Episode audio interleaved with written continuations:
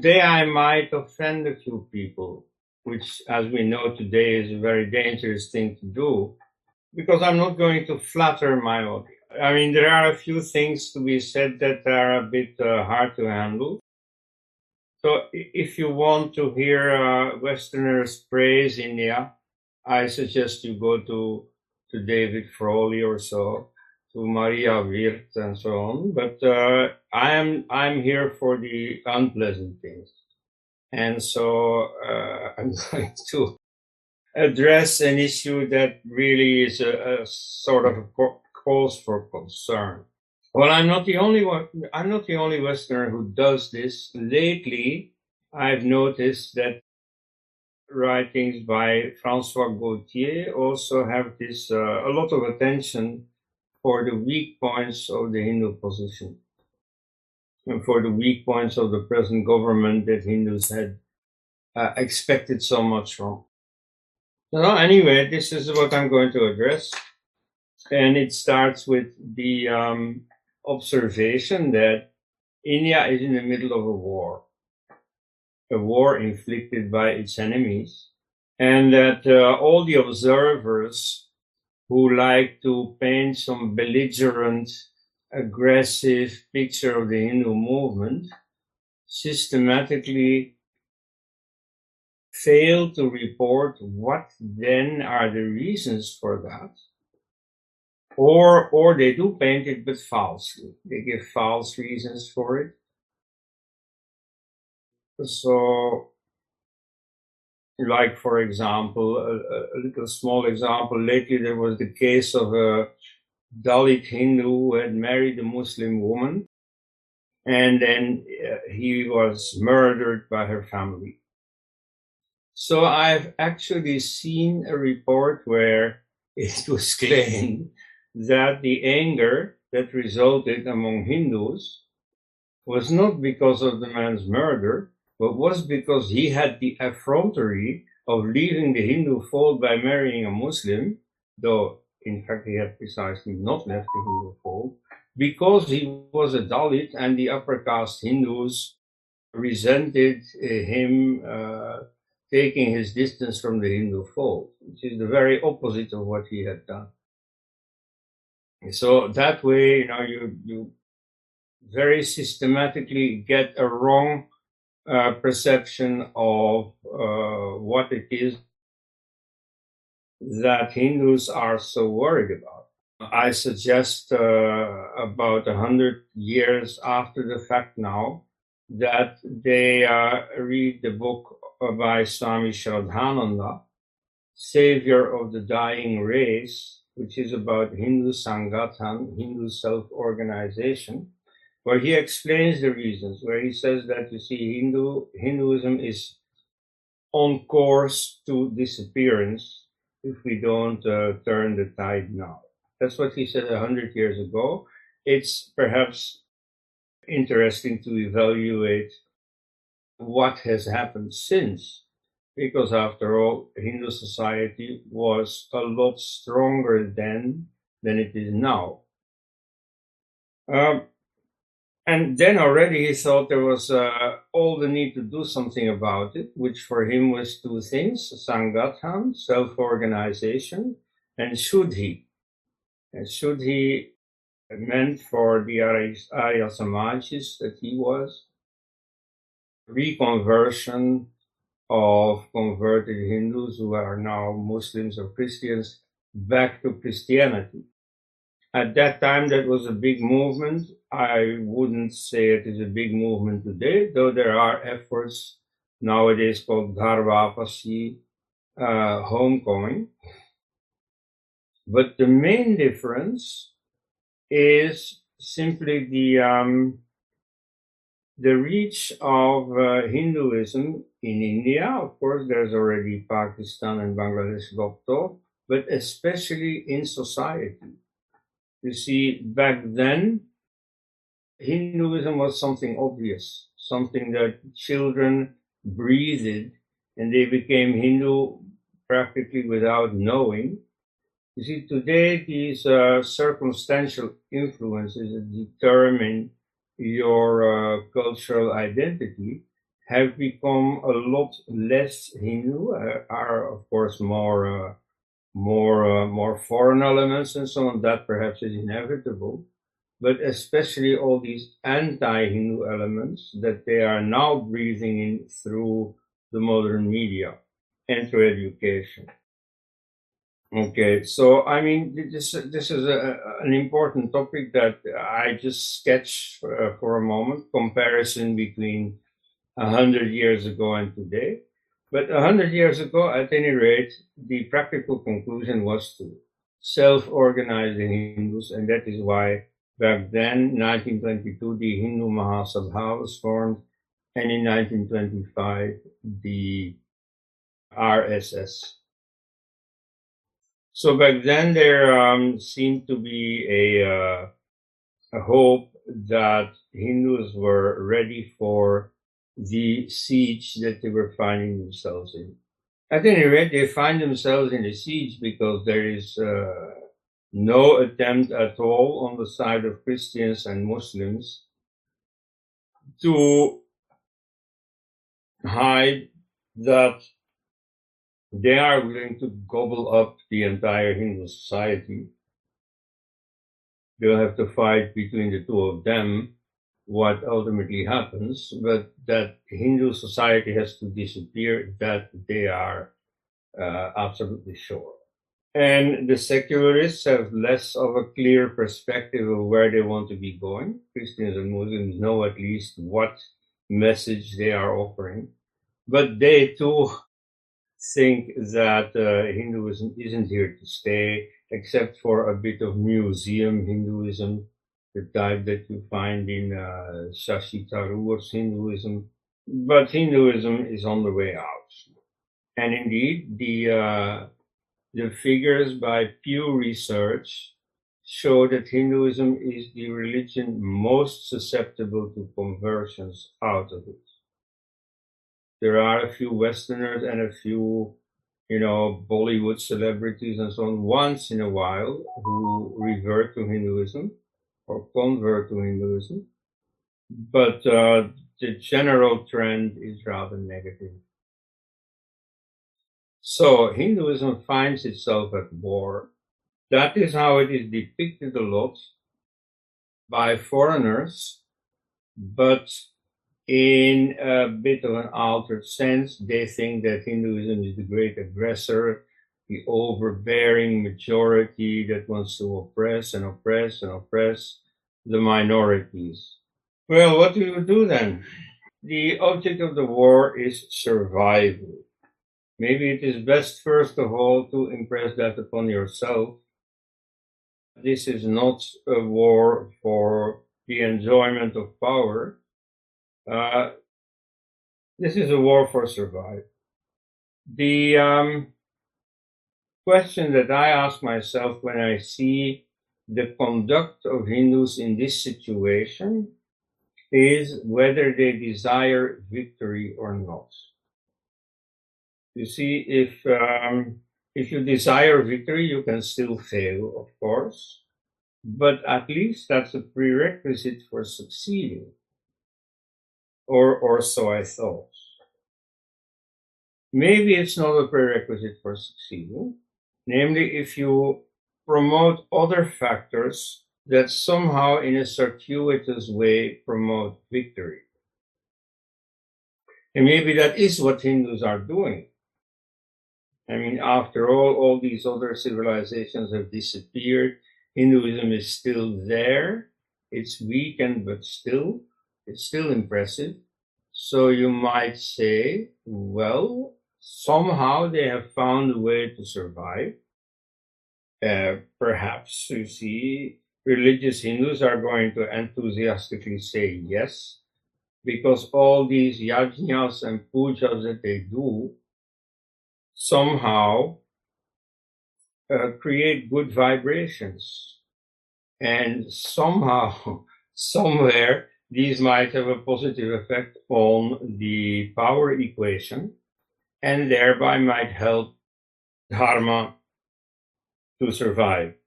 But I wouldn't count on it. You see, maybe in a subtle way, this is how it works. but I uh, wouldn't uh, count on that. I mean, as they say, trust in God, but tie your camel first. The um, first area where I, in my field of work, have noticed that there's something wrong is the Aryan invasion theory and that debate. This debate has been going on for a quarter century, and Hindus haven't gotten very far. You see, of course, strictly speaking, it's not an ideological debate, it's a scientific debate. But the Hindu nationalists have invested a lot in it. And from them, you might have expected, since they think it's important to win this debate, that they'd have invested a lot in it. And that turns out not to be the case. They haven't set up any serious think tank or something uh, let alone an institute, uh, an educational institute for studying this whole question, for you know, prizing themselves of what the position of the other side is.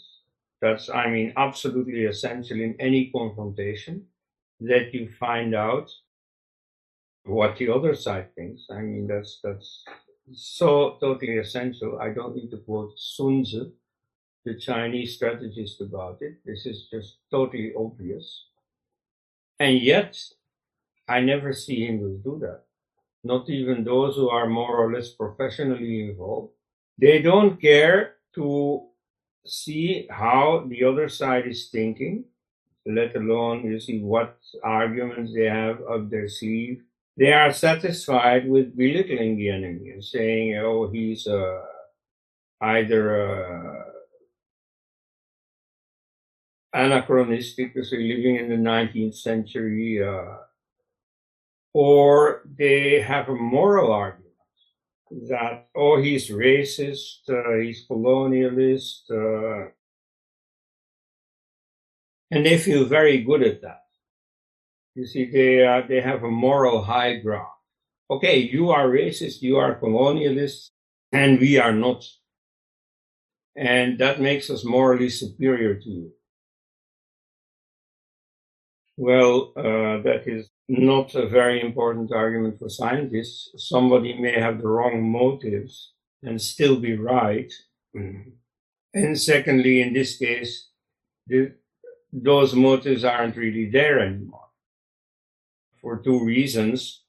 The community of uh, scholars was not representative for society as a whole at that time and was much less guided by colonial or racist motives.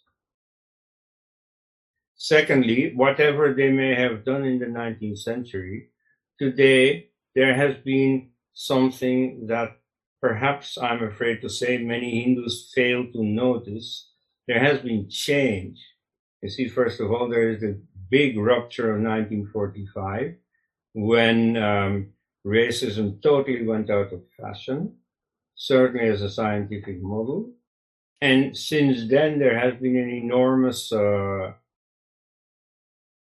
you could might you might call it positively uh, change in consciousness negative people will call it brainwashing. But at any rate, there has been this enormous wave of anti racism, which is now something of a, a, state religion in the West. And so, whatever they secretly think, nobody's going to publicly espouse racism, not if he values his academic career, his status in society, and so on. So, your enemy camp has moved on.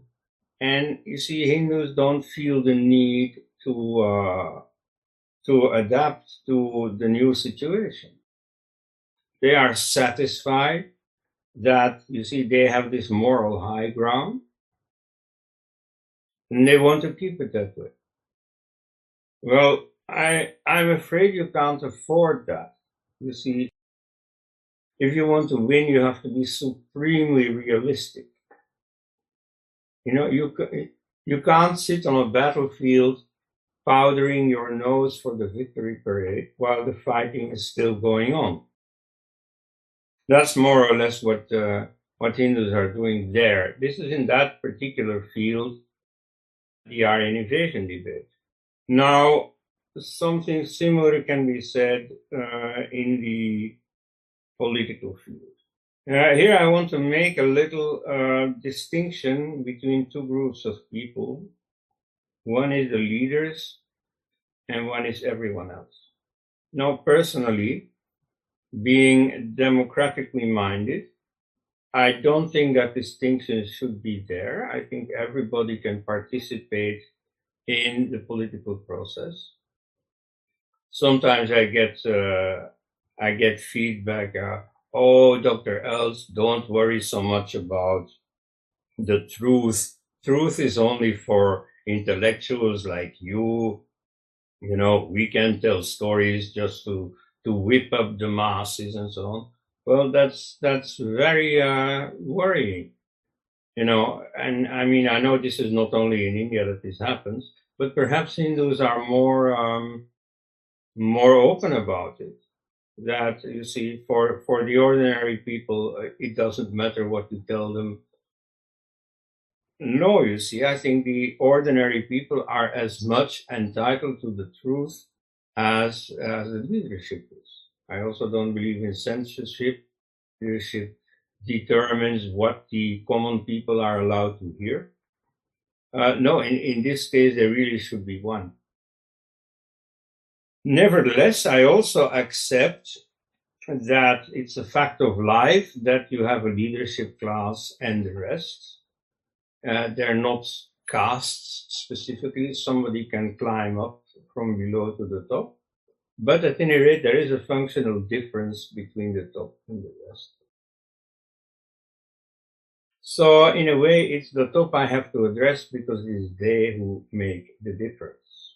And this you can see very well in uh, the functioning of the uh, current leadership. The uh, Bharatiya Janata Party has been in power at this time of speaking for eight years which is a sufficiently long time to make a difference. And it turns out that this leadership is uh, not really doing what it had promised, or at least what it had been expected to do. Now, here I have to make a little parenthesis. What was it expected to do? You see, most people who talk about the BJP actually talk about the Jan Sangh, and in fact, the Jan Sangh in its beginning years. The Jan Sangh is the earlier incarnation of the BJP. It existed from 1951 to 1977. It was the Hindu nationalist party. It was uh, set up by the RSS, as one of its many front organizations. It had a, a trade union, student organization, and so on and so on. And so it also had a political party. This was already a bit of a watered down version from what the Hindu Mahasabha had been, but that party became non-viable after one of its members had committed the Mahatma murder.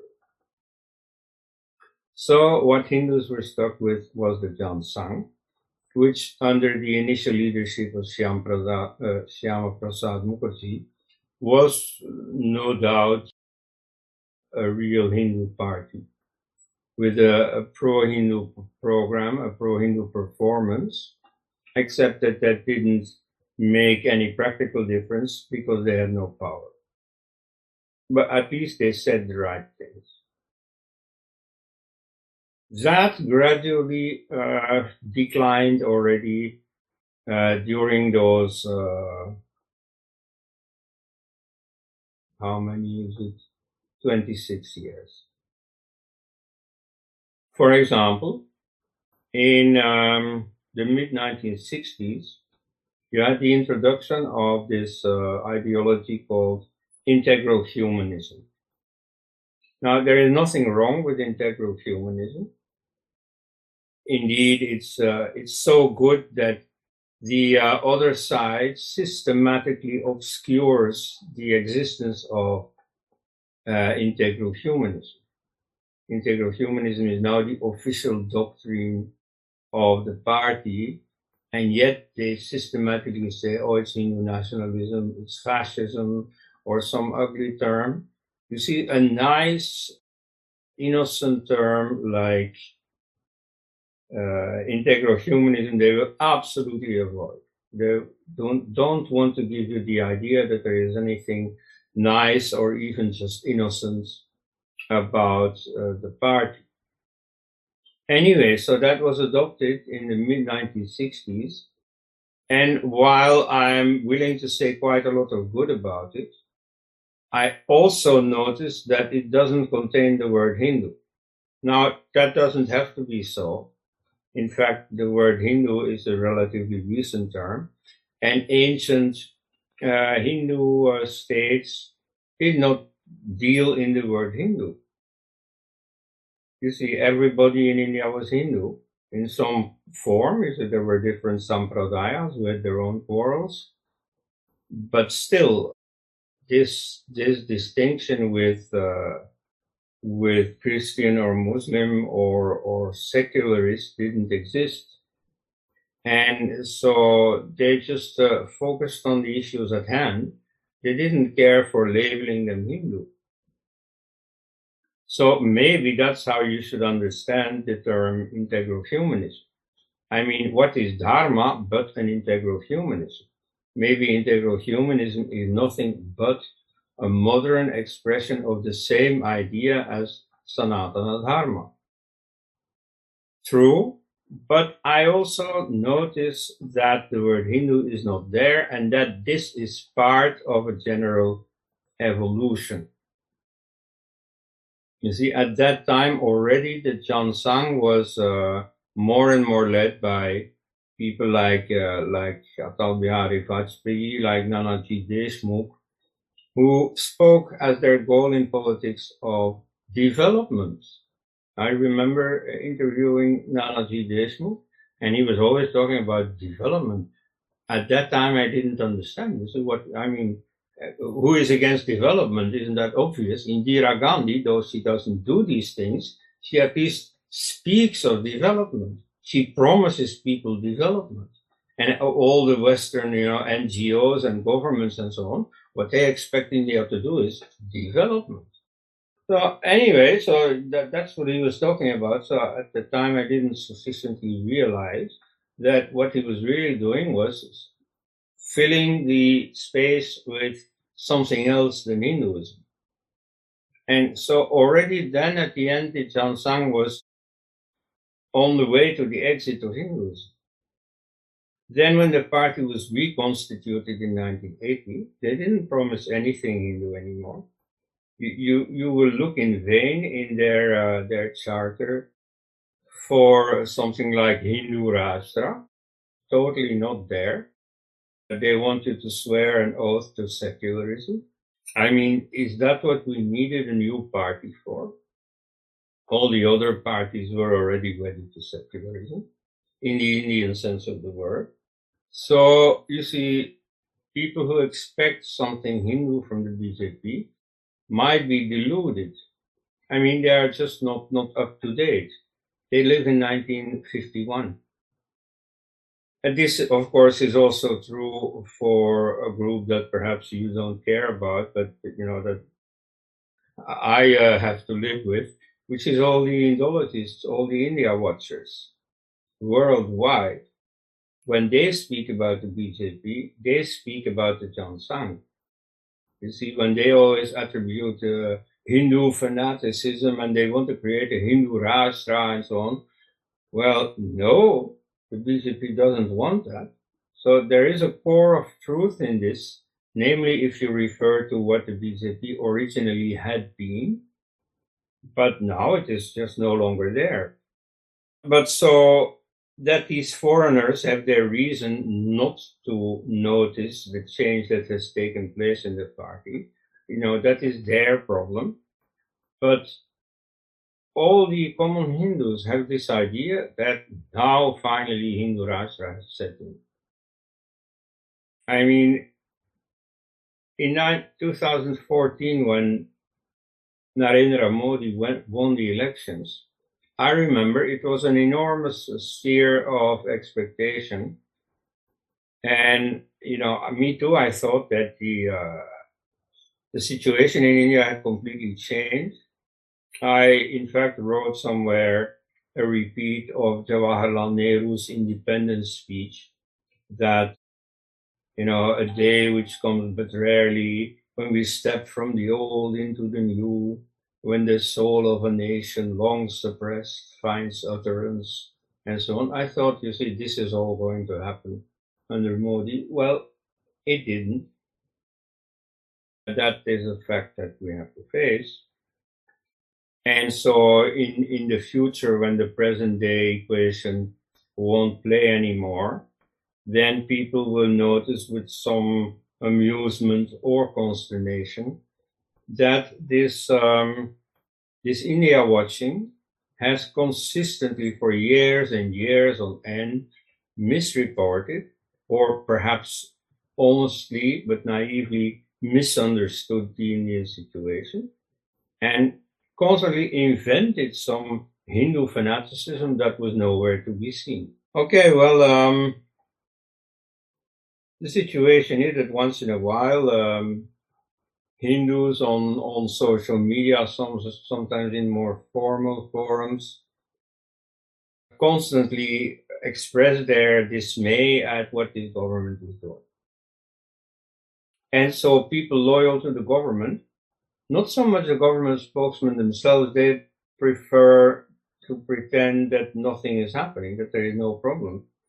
But their bhaktas, their, uh, their loyalists, and there are very many of them, you see, constantly tell you that uh, no, you see, this is a this is a master stroke. You see, you don't notice how this is a good policy, but they have a secret strategy of which you are not uh, not good enough to see you know the fruits uh, what is going to bring but one day you see he'll spring a surprise on you and reveal what benefits he is now uh, realizing well so the government does not so much uh, care about this whole debate but the rank and file does and so Many are totally loyal to the government, whatever it does. And uh, I mean, I've had all these choice uh, expressions of this this childlike loyalty. Uh, that now we have to stand behind our leaders, and and they, they use, in fact, the, the observation that there is essentially a warlike situation going on, and they say it's precisely in war that you have to stand between your commanders uh, and indeed, you see there the comparison of war makes sense. In, in, a war, also soldiers are not expected to disobey. I mean, that's what you have the army disciplined for. In a critical situation, this is totally important. You have to be able to rely on uh, the people you are working with. But then, armies are also known to, to lose the battle.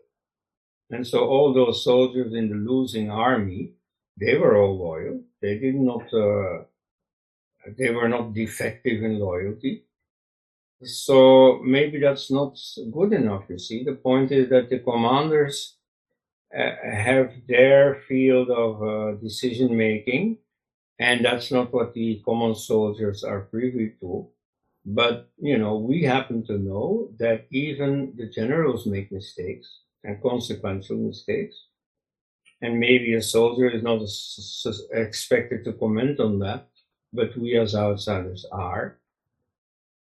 And so we do notice that many of the things that the BJP does are not going to contribute to the goal that the soldiers think they are fighting for, namely perhaps formally a Hindu Rashtra, but at any rate something of Hindu interest, somehow furthering the concerns of uh, Hindu civilization. That's not really happening, and and the uh, the case that we can now focus on as a, as a very good example of this is uh, the case of Nupur Sharma. You see, Nupur Sharma had been uh, provoked by uh, slurs against Shiva, against the Shiva Lingam. Between brackets, I am aware that the Shiva Lingam has a reference, arguably a reference to the uh, male anatomy, lends itself easily to being lampooned. And indeed, Hindus among themselves also do that. I mean, if you drop by a company of people in the late hours, you see they're joking, and they're uh, they're also telling jokes about Shiva and about his lingam, and that's allowed. You see, that's that's perfectly fine for Hindus. That's not in a in a, in a ritual context. You go, you don't go into a temple where people are conducting the uh, sacrifices to to Shiva, the, the puja to Shiva, and there interrupt them by telling jokes about Shiva. But nevertheless, there are contexts when this is perfectly allowed. And so uh, perhaps it was not such a great threshold for the enemies of Hinduism to tap into that register of language. Anyway, so she felt provoked and she did something that spokesman of public institutions really should never do in a TV debate, which is to lose your cool. She, uh, she got quite emotional to the extent that ultimately the, uh, the moderator interrupted her saying, Oh, let's, let's keep our calm. So that's, that's the only thing that you could hold against her. But what she said was perfectly fine. I mean, I might remind you, she essentially said two things about uh, Muhammad. So, uh, if if we're going to lampoon uh, Shiva, well, we might also take on Muhammad, namely, what about his miraj, his uh, celestial journey on a winged horse? You see, are you willing to take that seriously? Or uh, the fact that he married Aisha at six and consummated the marriage at nine. And so that uh, that was too much. Now, why? Uh, of course, I, I suppose you all know by now that what she said was impeccably true. Of course, Islamic tradition contains this story about the uh, heavenly journey on a winged horse and so on. And it also contains the information very explicitly and repeatedly that in his 50s, Muhammad married an underage girl. And that's not even controversial. All the Muslims agree to that. So, what to do with that?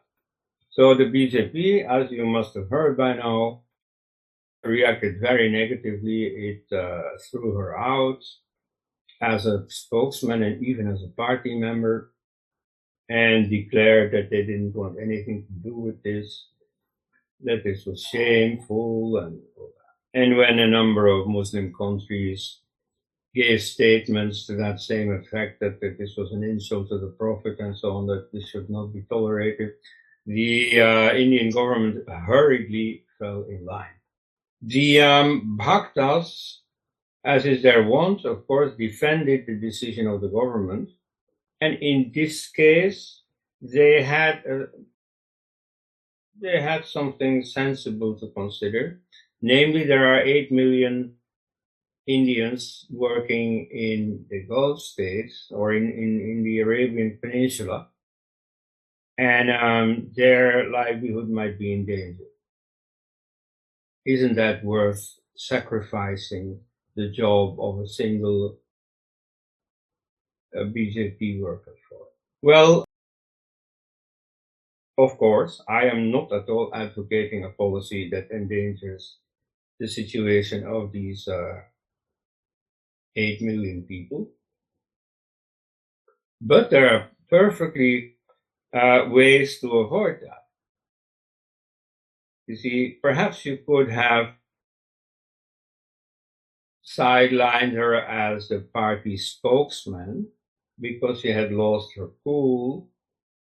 But contents wise, well, you see, when you meet the ambassador of Qatar or Saudi Arabia or so, you could say, "Oh yeah, you see the way she behaved. That was not uh, that was not appropriate." Uh, yeah, but uh, as for what she said, and there you can open a conversation. You don't have to take it completely lying down, as the BJP has done now, has completely crawled through the dust in front of their enemies. Uh, well, enemies, they're not necessarily enemies, they're just different states, you know, your partners. They need not have become enemies. But um, you could have done something.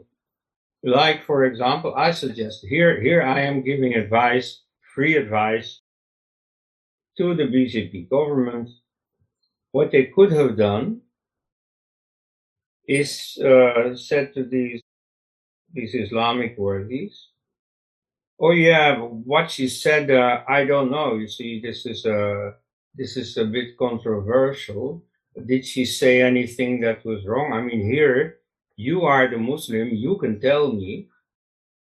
Is this not correct? What you said? Uh, did the Prophet do these things?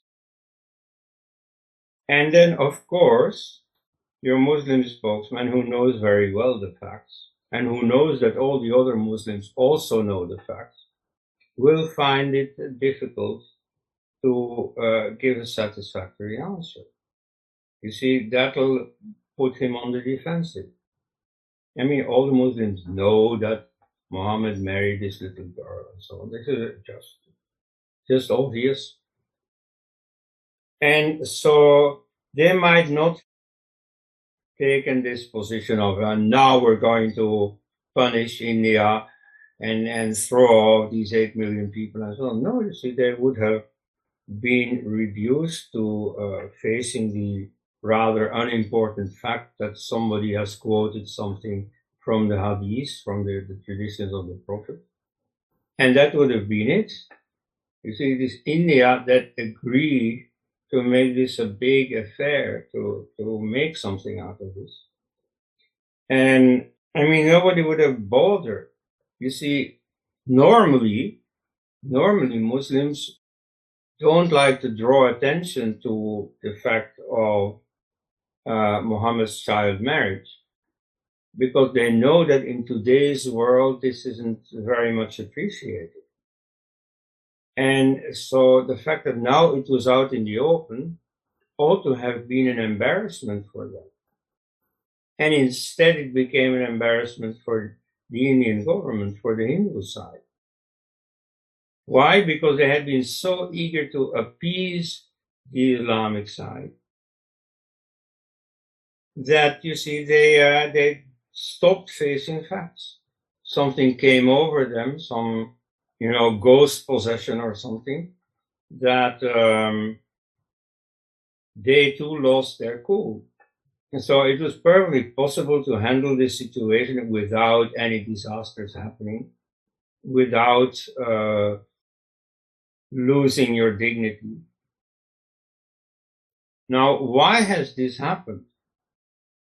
You see, the BJP could have handled this without Ajit Doval going to to Tehran to, to, to beg them uh, to, to, to plead uh, guilty and to, you know, to kowtow and to, to blame themselves.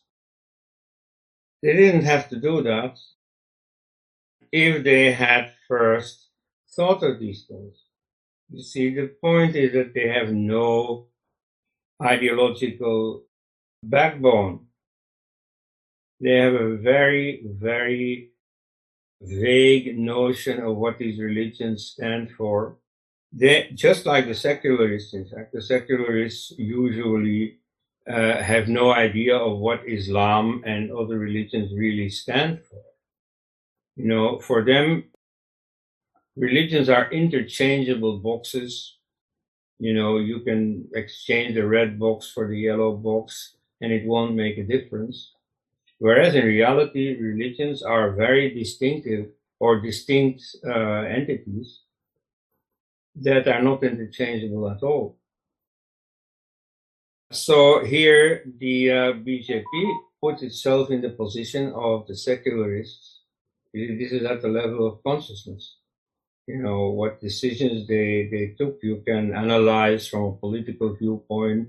Is it good foreign policy and so on? But ultimately, what it comes down to is that they simply had no consciousness of of what is now happening. The, the conflict that is now that is now playing itself out as a consequence of the the Gyanvapi uh, controversy. Why is this? It's like in Ayodhya. You see, on Ayodhya too, they didn't understand, uh, or they didn't want to understand. Uh, Ayodhya had been a problem created by Islamic iconoclasm.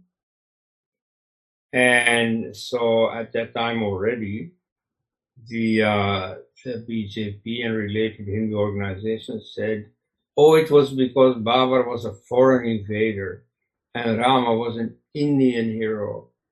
Well, no, there are so many foreign invaders who have not destroyed temples, who even became champions of Indian philosophical or religious systems, like uh, the Greeks who became Buddhist or who became Krishna worshippers and so on.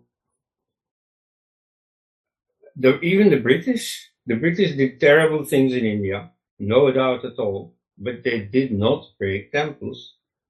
So if Babur did it, it's not because he was a foreign invader. It is because he belonged to a particular religion that told him to do so. So back then already, if you, if you reread uh, what the BJP wrote about it, they always try to present it as a national versus foreign issue rather than uh, an issue between two religions. So here also, um, they will try anything but absolutely avoid uh, religious angle. Now, I can understand that politicians have other things on their mind than the fine points of religious doctrine. Maybe they didn't know very exactly what this was about. But there is a very uh, good Hindu example of what uh, leaders have to do in times of doubt. They have to consult with a sage, or some of them, several of them. And so the, the great example in history is uh, Chanakya. Chanakya, who helped uh, Chandragupta Maurya to his empire. He gave very good advice. So here also, they could have consulted with some people who knew the subject. And that, I mean, there aren't that many people, and I think I know most of them. Uh, they were not asked by the government to, uh, to tell them what to do. On the contrary, the, um, many politicians have this uh, very ultimately fatal, but at least very uh, unfortunate tendency to uh, be smug and very self-satisfied, self-righteous, and they are in no mood to consult with anyone. And so they, uh, well, they think that, you know, what they think in the short run in their with their limited vision is in their best interest. So they say, oh yeah, yeah, the eight million people and so on. Well, these eight million people are not necessarily threatened in their livelihood. That's an invention of the Indian secularists. In Qatar, they haven't said, oh, we're going to throw all the Indian engineers and teachers and cleaning ladies and so on out. You know, that's an invention of the Indian secularists.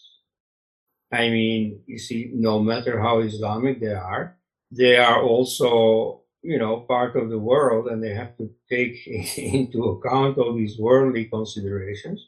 So just throwing the economy into disarray because of uh, somebody who said something allegedly offensive, that's not necessarily going to happen. You see, that was only said by the secularists in order to intimidate the Hindus. And so there is perhaps still enough Hindu left in the BJP leaders to be able to get intimidated. And so they did. That's what they did. So you see, there it is necessary to just uh, stop for a moment and get some good information, get some good advice. And so for that, you don't have to go to just anyone, you go to the people who know the subject. Ah, well, you see, that has not been uh, that has not been done, as uh, you must have heard. So this is a, a, a very um, a very grave hurdle that people are not willing to do the best. You see, they just have no interest in victory. They don't even know that there is a civilizational battle going on. I mean, the sun is shining and you see I'm doing my usual work every day and so on. You know, if I look around, I, I don't see this civilizational battle going. And if I turn on the TV and so on, I get all kinds of distractions and this civilizational battle. Well, you need a few people who are conscious about this, who raise consciousness about this. Otherwise, you might you know, spend your life and just uh, be ignorant. Well, that is the um, the first and the main hurdle that people just don't focus on the goal. You know, what the enemies want is Hindu society to disappear. I mean, really, you know, impress this upon your mind what they want is for Hinduism to forget about itself. Hindus ought to convert and Hinduism will become something like uh, museums uh, holding the pharaohs, uh, I mean the pharaonic uh, arts and so on. Something nice to look at on a Sunday afternoon, but uh, nothing serious. That's the future they have in mind for Hindus. And mind you, they do not always describe this as a conflict. They also think, on the Christian side, they don't even think it is a conflict. They think they are just doing good for you. They're taking you to heaven rather than to hell. You know, they, they say they, they sell Christianity to you because they love you. Ah, here there is another big hurdle. It is that Hindus systematically misrepresent to others and to themselves the motives of their enemies. They say, oh yeah, Christians are imperialists and colonialists and so on. Well, that's not how Christians see it. You see, in, in the first centuries in the Roman Empire, the Christians were a nervous little minority and they had no colonial or racist or so ambitions. They just tried to make their flock grow, and that they did quite successfully. And um, so the situation in India today is the same. You see, colonialism is a thing of the past. Racism is a thing of the past. Most of the missionaries you're going to encounter in India are not Westerners. And so you have to focus on what Christianity itself has to offer, not of its historical association with colonialism and so on.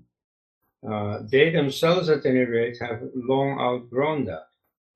And so their strategies also are devised to meet the new situation. Um, among Muslims, strictly speaking, of course, they are very open about the conflict aspect of the whole situation. For them, India is a territory of war where uh, Islam has to uh, has to prevail in the end. But they too, if you really ask them, are going to tell you that they only want your good. After all, as a non-Muslim, you're going to uh, end up in hell.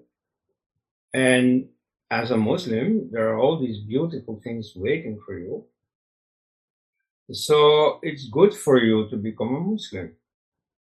And so, you see, Hindus tend to fantasize that, you know, the other side is evil. And, you know, even though what they do is evil, namely to destroy dharmic civilization, nevertheless, they have no evil in mind. You see, they are just swayed by this strange doctrine. And because of that doctrine, good people are going to do evil things.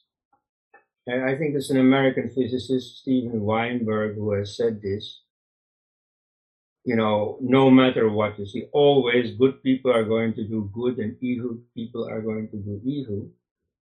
But for good people to do evil, that takes religion. Now there, of course, he made no, uh, no distinction between the different religions that happen to be quite different. But I guess, I mean, he, um, he had a point.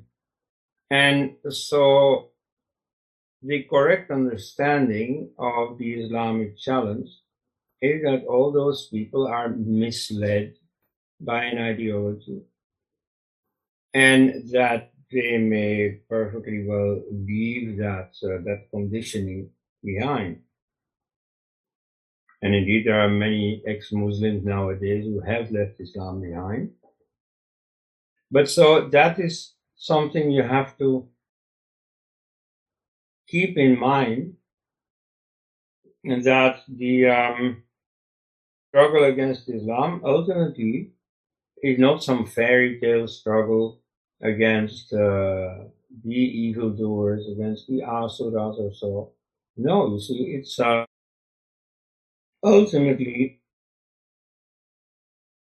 ultimately about um, freeing people, about setting people free from their conditioning, and maybe, uh, especially by the doings of the uh, adversary, this will bring some conflict, but ultimately that's not what you want.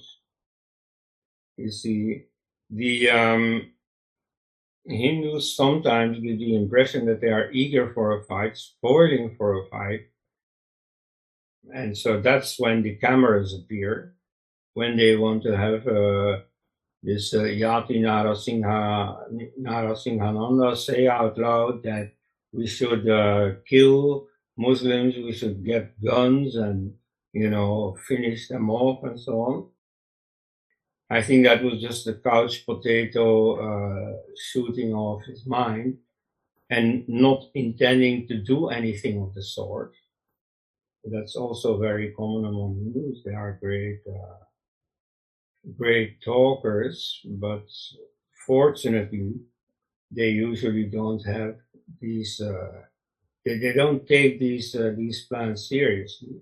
But uh, at any rate, it's a mistake. You see, it shows again a lack of consciousness of what this is all about. You know, if you're going to have a conflict, it must be because the other side is starting the conflict. It's an important criterion of just war that the war has to be defensive. And so if they really want to fight, well, then Shivaji and Bajirao and other greats in Hindu history have shown them, yeah, I mean, if you want a fight, we can give you a fight. Okay, that's, that's fine. But it is important to realize that that fight ultimately is a consequence of the attitude of the other side and that you don't want a fight. And um, so it's very, very important to keep that in mind. Ultimately, this is a battle of consciousness. And the Nupur Sharma incident was a very, very beautiful opportunity to raise that consciousness.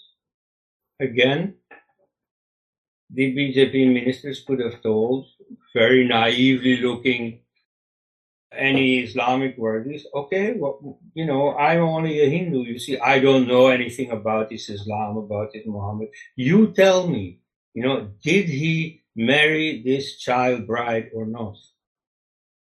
You know, that would have raised consciousness. There are, for instance, many Muslims, many ordinary Muslims who have this very idealized picture of Muhammad. And so if you draw attention to the fact that they know but that they never think about, that he uh, he had this child bride, maybe maybe they would think twice. You see, that would set process in motion of questioning Islam. So the, the, the BJP leadership had a beautiful opportunity to do that. And they would have done so if they had understood what this this whole uh, incident is about, what this whole civilizational struggle is about. And so, since they want to do only day-to-day politics and uh, simply enjoy the perks of office without doing anything with it, they miss their opportunity. So that ultimately is uh, is my uh, my message that the Hindu leaders have to go back to the source and realize what this struggle is all about. But you see, I'm not going to say too much about uh, what the struggle is all about. I agree that this is perhaps too difficult. Let's summarize it as something very simple. It's ultimately about survival. And so that is something that everybody ought to be able to understand. Now, Indians are going to survive, but Hindus may not. There, of course, you're going to have the problem that, especially the BJP, is going to say, ah, but we are, we don't care about Hindus, we care about Indians. And, you know, systematically they have replaced the word Hindu with the word Indian and they call themselves nationalists rather than Hindu. And perhaps they, that is what they mean. And, you know, here you have a problem. You see, maybe they are already effectively apostates from the Hindu cause. You know, it's, maybe it's not opportunism. Maybe it is really a change of consciousness. And that is suggested by the recent incident where they replaced saffron with blue simply in the lettering of their uh, their their conference theme or something it's it's a very clear very emphatic taking distance from those in the party who still have Hindu interests in mind you see, they absolutely don't want to be reminded of that. So as far as they are concerned, Hindus are orphans. They have no one to care for. There is no party that takes their interests to heart. I am afraid that by now we have reached the situation. Unless maybe it's too much to hope for a change of mind among Hindu leaders, but what can certainly happen, what can certainly happen, is that among the lower rank and files, people are biding their time and are ready to take over. You see, such things happen in parties that suddenly uh, a new generation comes and brings in a new emphasis, uh, a new doctrinal orientation. And such people are, of course, present in plenty inside the BJP, inside the broader RSS movement, people who do not enthusiastically follow the present leadership, but um, who have once in their young days joined the party because they wanted to do something for Hindus, because they still thought, rightly or wrongly, that this was a Hindu party and that this was the way to serve the Hindu cause. Now, some of them may well rise to the top at some point, and bring back these uh, Hindu ideals. That's not uh, not strictly impossible. I do not see any signs of it at the moment, but it might strictly happen. You know, that's that's the, the reason why I think Hindus should not be too uh, too eager to give up on the BJP. Right now, I hear many Hindus say, "Yeah, we should found a new party and uh, show the BJP what uh, a real Hindu party is. That new party doesn't even have to then cobble together a majority. No, because once the BJP people, as opportunists, see that a Hindu party can have some success, then they will change their party line and become more Hindu again. Okay, that's that's that's what some some Hindus are saying, and this, you know, on the face of it, this is logical. Only it takes some work, some doing, and so here again is a big hurdle for Hindu success. It is that, well, negatively speaking, there is a lot of tamas around. You see people on their couch giving comments, often very good comments, but not following these up with action.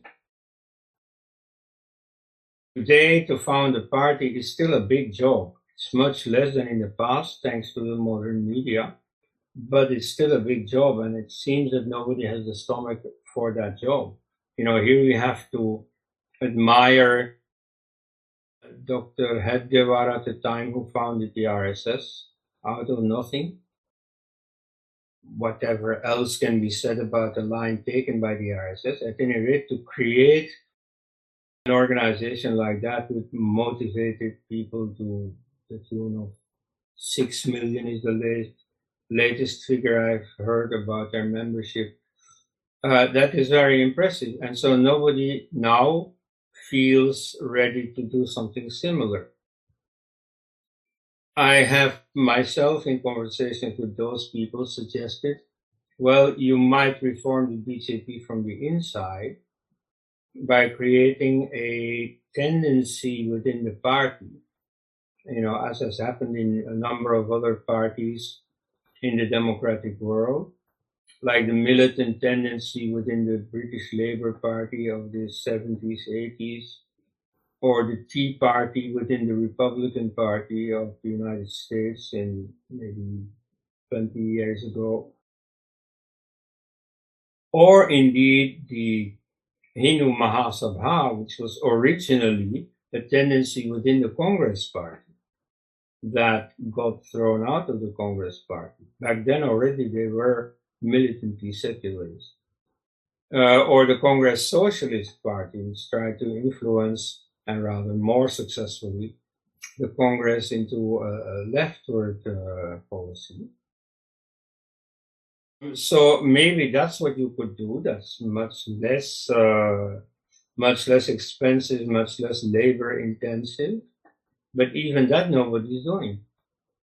And so I see a lot of uh, Hindu wailing about the uh, the present uh, government's uh, policies, but is doing anything about it. And nobody is even devising a plan. You see, what can we do about it? Or even, you see, how can we influence the present leadership? Except by writing tweets and hoping that somehow they reach Narendra Modi. But you see, there's no plan about what, what to do here. So that's that's another big hurdle for Hindus.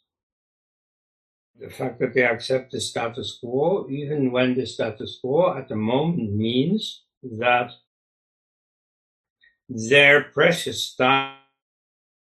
So, I mean, at the moment, we have to face the fact that the the Hindu cause is orphaned.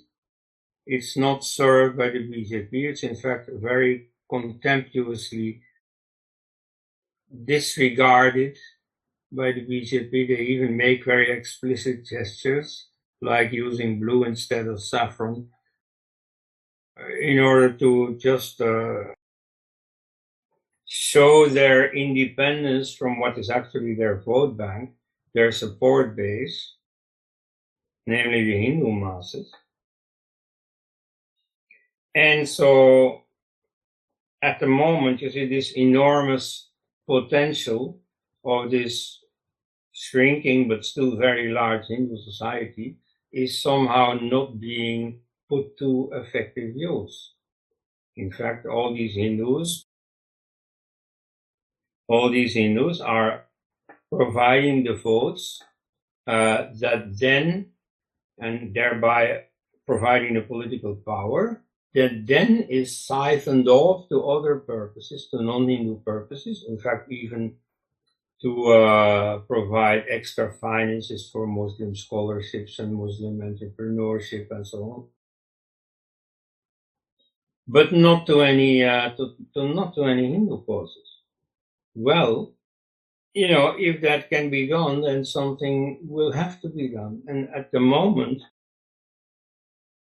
at the moment, I only notice that Hindus are orphaned and are not yet ready to go anywhere specific.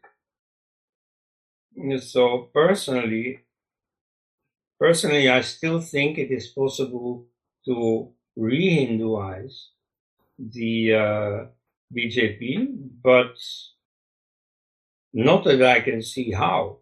You see, in theory, I think this is possible and I'm always ready for surprises. But again, like with uh, not counting on pujas, you can also not count on the mere possibility that something will happen. So at the moment, I am not here to give you a miracle uh, formula to solve the situation. Let's first really impress upon ourselves what the situation is. Namely, that the Hindu cause is totally orphaned, as it has often been in the past. But at least you see, in the time of the Jan Sangh, there was a hope. You see, there is someone who cares for us, someone who is not in power, but at least you see, we have somewhere to turn to. Well, that's not even the case anymore today. Now, the real hurdle that is making all this possible is that Hindus have this fatal tendency to hero worship. When uh, Ram Swarup wrote his very first uh, booklet called Indictment, which was a um, critical reflection afterwards of the Quit India movement of 1942, in which he himself had actively participated. The foreword was written by the later philosophy professor Daya Krishna, and the very first sentence is Hindus have a terrible tendency to hero worship. The bane of Indian politics is hero worship. And so um, that was at that time about Mahatma Gandhi. You see, Hindus can follow totally foolish policies because there is this hero Mahatma Gandhi telling them to do so. And now we have Narendra Modi in the same role. You see, very many, numerous, millions of Hindus are willing to follow him to the ends of the earth and are not noticing that their original motivation, oh yeah, let's serve Hinduism, let's serve a Hindu leader, ah, Narendra Modi, let's serve Narendra Modi. You see, that initial motivation is not about anything real anymore. You see, whatever Modi may have been in the past, right now he's leading Hindu society somewhere else. And still they don't notice because they have this hero worship. Now, I told you that I was not going to make myself very well liked among Hindus so now I'm going to say something really terrible. This tendency to hero worship has a historic foundation and uh, it's it's now very ingrained in in really existing Hinduism already for thousands of years. The cult of uh, Rama and Krishna and of the other avatars of Vishnu is exactly the problem we are now discussing, namely hero worship. I mean, that's literally what is going on. These people are being worshipped. There are temples for them and songs for them and so on. They are treated like uh, an incarnation of, of Vishnu. They are treated like God on earth. And yet they are historical figures. That's why they have a birthplace temple. Human beings are born at some point. Whatever else they may be different in, they're all born. And so they were historical figures. They have a place in the, the, the, the king lists. And so they did all the human things. They got married. They, uh, well, and they also had affairs. No, Krishna did, not Rama. But, um, they fought wars and, you know, they had all kinds of family relations, friends, enemies. So they were just human beings. And then uh, a few generations after their death, uh, they were seen as essentially fulfilling the role that within the pantheon Vishnu has to play, which is to maintain dharma. And so they were seen as incarnations of uh, Vishnu, and that was then ever more formalized into a distinct cult of distinct divine figures. These human beings had become divine figures. And so these human beings are being worshipped. Human beings who were fallible human beings, who were very remarkable human beings, but nevertheless were of the same kind as every one of us. So they are elevated ever higher and seen as gods. Well, that exactly is hero worship. And so this I see on a smaller scale being repeated now. It is being repeated with Mahatma Gandhi, who uh, led uh, Hindus into a trap. Maybe he could not have prevented partition, but he could have prevented the atrocities of partition.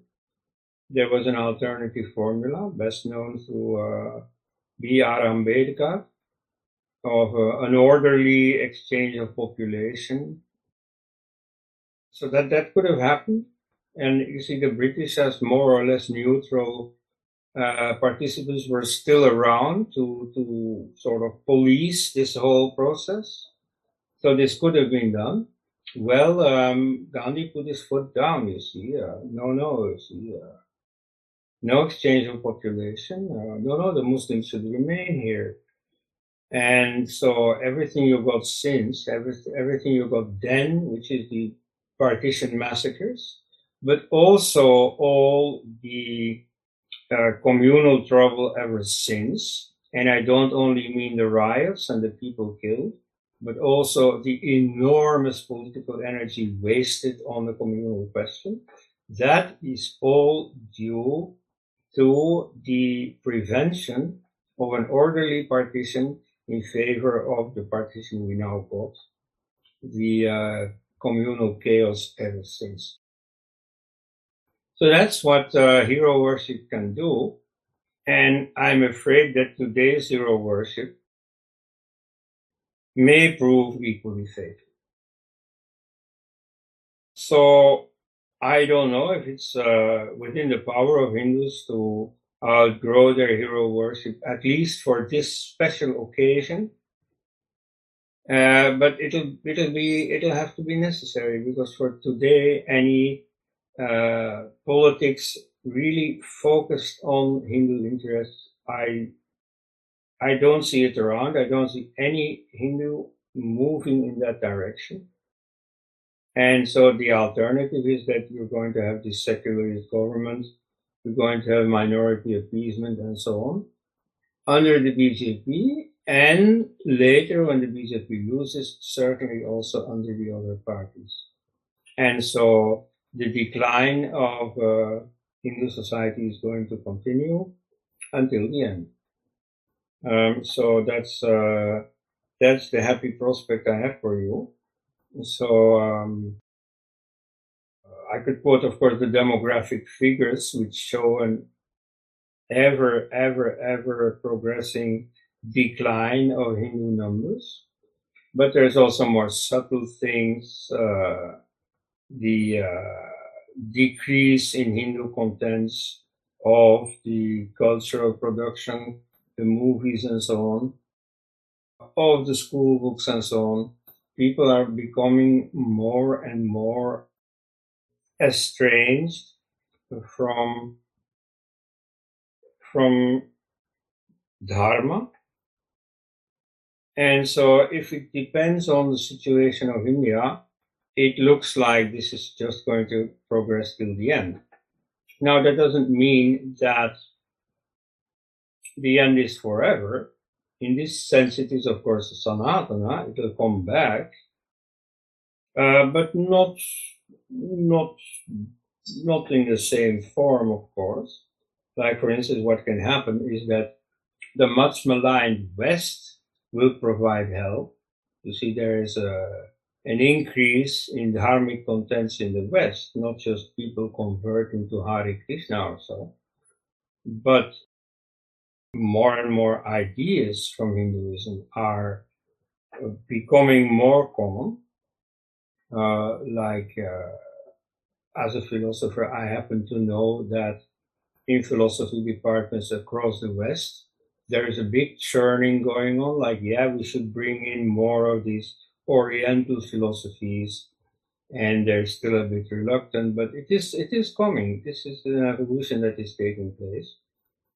And so the identification of Christian West, that is an obsolete thing the West is more and more open to uh, Oriental philosophies in general, but the Hindu philosophies in particular. Um, and so maybe you see the rest of the world can provide what India itself cannot. I only think it's a bit of a sad scenario. You see, uh, but you see, at the moment, at any rate, it is what everybody can see. You know, whereas the foreign press is still reporting on uh, genocide of Indian Muslims threatened by the ugly, vicious uh, Hindu fundamentalists. The reality is that more and more Hindus are getting killed and raped and so on every day. And so, you know, for, for a while I thought that the age of communal violence was over.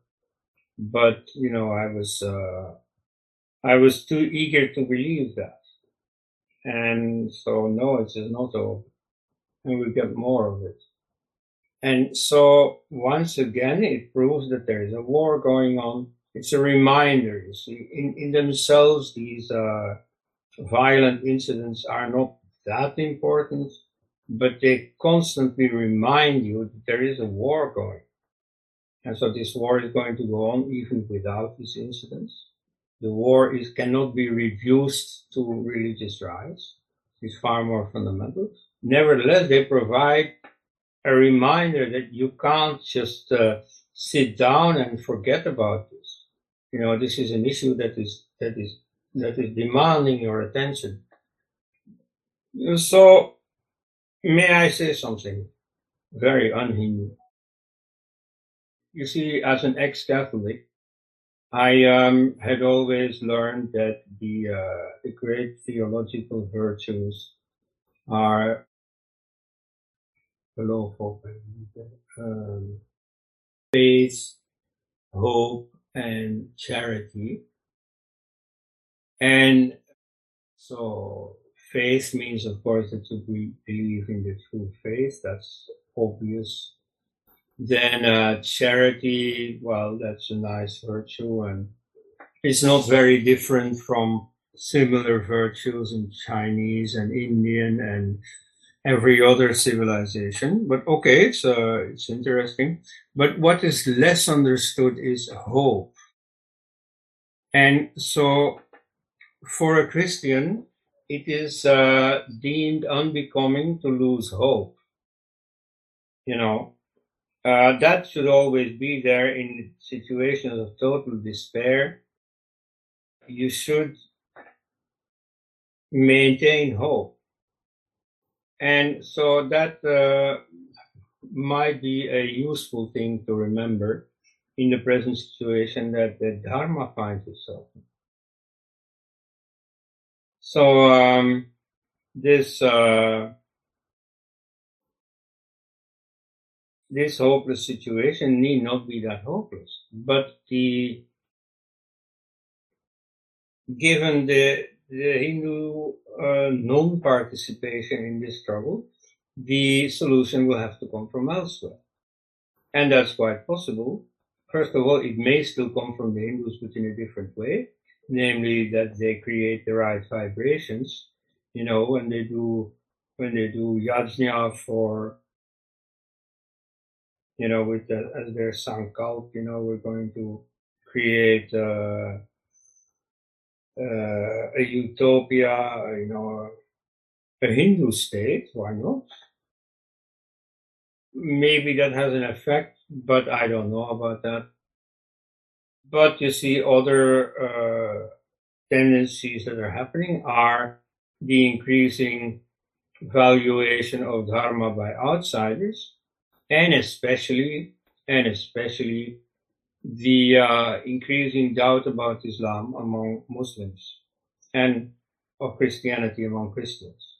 You know, about the last part, I can tell you my personal story, which is that when I was a child, most people I know in my country were practicing Christians. Today, practically none are.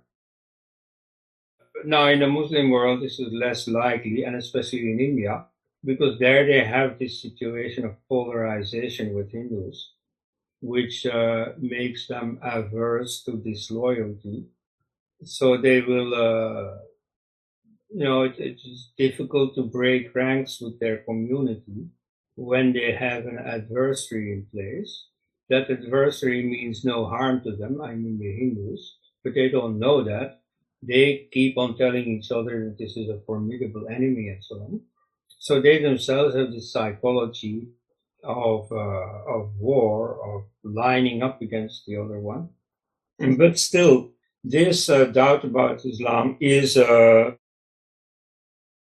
is insinuating itself into the Muslim community. You don't see it here that much. You see it already a little bit more in Arabia. You see a lot of it in the Muslim community in the West. So maybe that will save Hinduism in the long run. So I I am not without hope. It's just that right now that that um, that solution is not coming from the Hindu side. And so that I'm afraid is uh, is the main hurdle at the moment. You see, Hindus are not coming out to look after their own civilizational interest. Maybe because they're not interested, maybe because they take it for granted, maybe because they think nothing can happen to it, because I know Hinduism has already survived so many crises and so on. I mean, there are very many reasons not to be interested. But at any rate, with that mentality of non-interest, I'm afraid we're going to lose the war. And so that is what I uh, would like to avoid. Thank you.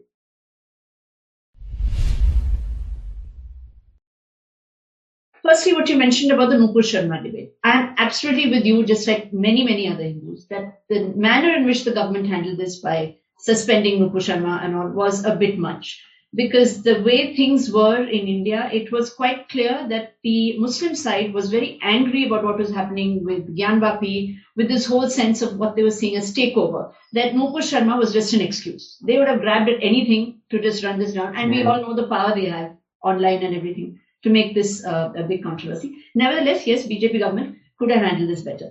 But the second point, which you mentioned um, about, yes, because there are uh, a lot of economic interests at play and India didn't do enough. I don't know if many people know, I myself got to know this through a Swarajya article last week, that India has actually subtly hit back at uh, Saudi Arabia. Now Saudi Arabia is not the number two oil supplier. Now Russia is. So we actually got into an arrangement with Russia. So Saudi Arabia has now come down to number three. Uh, Iraq is number one for India for oil supplies, Mhm. and uh, Russia is number two. So that was a very very good move, in my opinion, sir, because uh, it really does tell them that look, you know, you can try, but your business interests are also going to be affected because we are a big uh, market. And I think somewhere subtly that message has gone across. Uh, that said, yes, a lot more needs to be done in that direction so that we don't appear weak. My other point is actually what you're saying. A lot of it is not what the masses of Hindus are going to be in agreement with, sir. Because if you look at BJP's manifesto, they have ticked off all the boxes. Whether it is Article 370, it's a different matter what's happening in Kashmir, because that is anyway going to take time to settle down. Whether it is uh, Ram Mandir, so all that is happening, all that which Hindus never imagined would ever happen, is actually happening right. Gyanvapi, the takeover that is going and the kind of movements and the cases that are happening. Do you really believe that if BJP had not been in power, sir, in both Uttar Pradesh and at the center, these cases would have been in court? They would even be getting a hearing. There would be, even be inquiries going on, video filming. We are getting close to getting our mandir back. So we are going to be the only civilization in the world, actually, which has claimed it back, and that is what is getting uh, uh, Muslims angry. Nobody else has done it. You know that we are actually. This is also happening because I'm not a lawyer. I wonder why is it that in all these decades nobody filed a case for getting back uh, for, for Kashi Mandir. You know. So how do you see that? So paradoxically, they are ticking off all the boxes. He, they did say that Ram Mandir will happen whenever, how many, from 1980s, I think, I'm not sure. But um, they did it. So even though it's Okay. progressing slowly, it's happening. So how do we, and Narendra Modi ji's popularity, as you know, is right up there. Your points are absolutely agreement. We need to do more, Hindus need to fight more. But there is this little bit of a confusion. I'm afraid that, that I have to disagree with her because um, I, I don't think that uh, with the um, the oil purchases in Saudi Arabia versus Russia, India has hit back. I mean, there was simply this opportunity to buy cheap oil in Russia that has opened up thanks to the Ukraine war, and that's what was what India was going to do anyway. That's not hitting back then this uh, you know temple mosque case okay do you think anybody would have taken it to trial? Well i know that mm. ayodhya has been under trial since 1950 when congress was all powerful. Of course it was much more of a hindu party back then than it is today. But still the judiciary has a certain independence. And that is why the main court verdict, of which the Supreme Court verdict about Ayodhya was only a, a completion, but you see the decisive turn was taken by the Uttar Pradesh High Court in 2010 where they gave the verdict allowing the construction of the temple. And so there were some provisions for Muslims, they should also get something and so on. But the really decisive point was the exact location. What's going to happen with that? Well, the Hmm. Hindus are going to have. So that was the decision, and it was taken when the BJP was neither in power in the center nor in UP. So, I mean, that's uh, my compliment for the Indian judiciary, which proves to be independent. And so when today people say, oh, you know, this is thanks to the BJP government, and this is said again, as so often, by both the friends of the BJP and its enemies. Okay? It's, it's only us, you see, that, that, that little group of diehards, you know, that criticize this. But yes, you see, most BJP people and, and most Indians, That's true. you know, do think that this is because of the BJP that the, the Ayodhya situation has been cleared. Well, uh, no, I mean, or, or maybe, I mean, Yes. maybe there are things happening that I am not, uh, privy to. It is. But Mhm. um, but you see, to say that the judiciary uh, looks to the government in order to decide what is going to be its verdict, that's a very, very, very serious uh, attack on the judiciary and on the whole rule of law. You see, you have a separation of powers, with the government being totally separate from the judiciary and vice versa. And so if you're going to say, oh, they tailor their verdict to the wishes of the government, I mean, that's, that's to say that this is a, a tin pot dictatorship.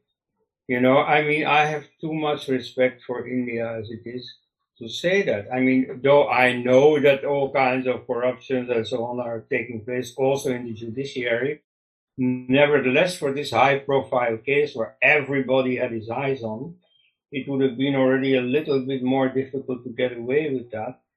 And anyway, I mean, I, I don't see any evidence of this. And I mean, this is a court case that I've studied. You know, I don't see any evidence of this, you know, being, being uh, done on behalf of the government.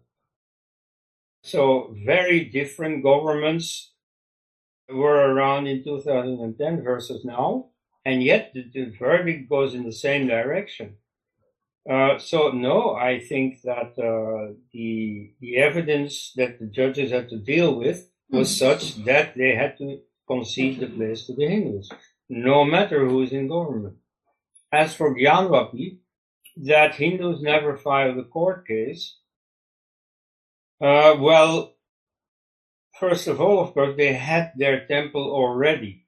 You see, they have the Golden Temple just next to and it was built by Ahilya Holkar, uh, Ahilyabai Holkar, who, um, of course, very certainly had the interests of Hindu civilization in mind.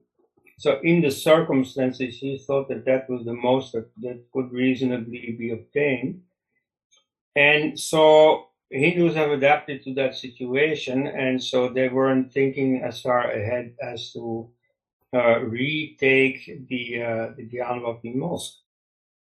And then now with the developments in Ayodhya, then suddenly you see this this became thinkable, and then someone has taken this to court. But I don't think that they needed the BJP government for that.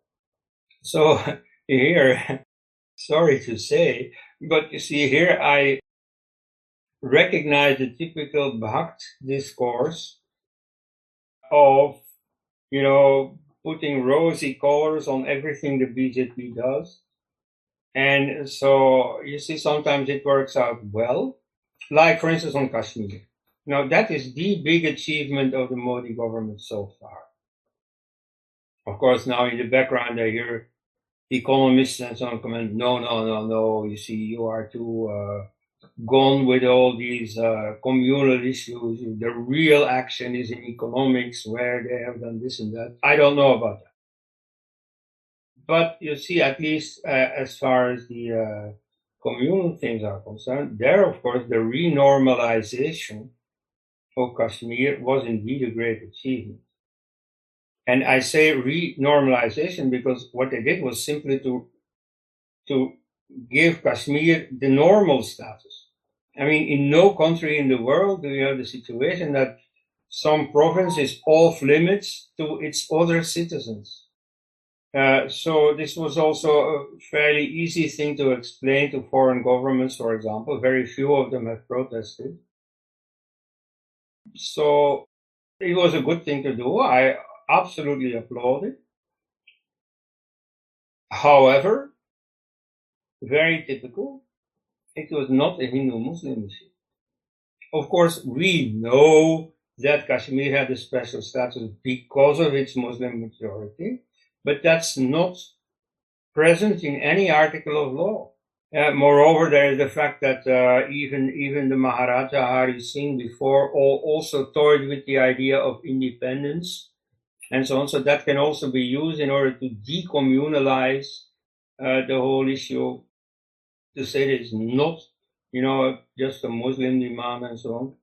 Anyway, so the, what the BJP had to deal with was an article of the constitution in which you do not have the words Hindu or Muslim. Now that they didn't find too hard to handle. You see, from a purely nationalist angle, this normalization of Kashmir had to be done. And so they did it in the name of national unity, which is fine by me.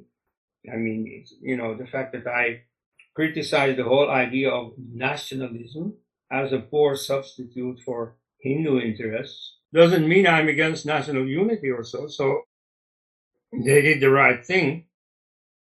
But that cannot be uh, repeated apparently once um, Hindu interests in, in, a very explicit sense are concerned. Like, for instance, the um, the normalization of Article 30, which today gives rights in uh, education to the minorities, but not to the majority. When that article was voted in the Constituent Assembly, obviously the Hindus present did not intend to take away that right from Hindus, to deny, to deny it to them while conceding it to the minorities.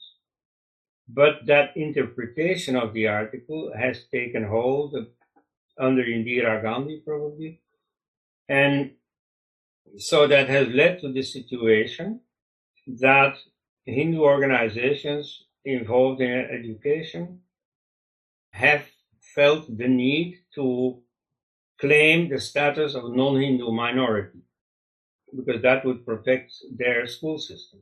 So this is a constant spur for Hindus to see the exit to uh, leave the sinking ship and to, to fend for themselves, uh, leaving all the other Hindus in the lurch. And so any Hindu party would move to correct that situation. You may not even need to have a change in the constitution for that. Probably it can be settled by having the Supreme Court give an authoritative opinion on the exact meaning of this article.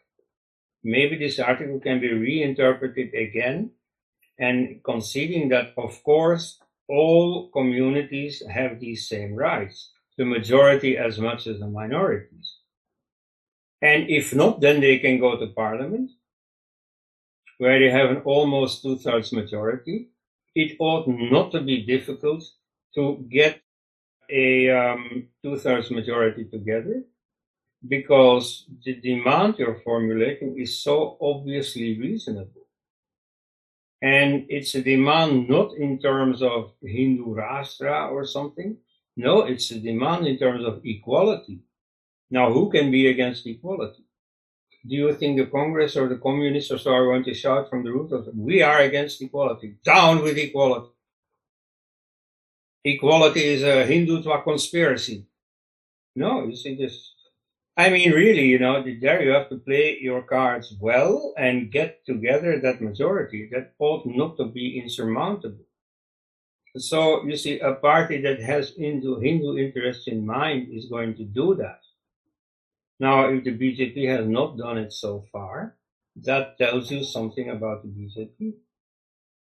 So BJP has done a few nice things, but um, I think the really uh, decisive concerns for Hindu interests are not there.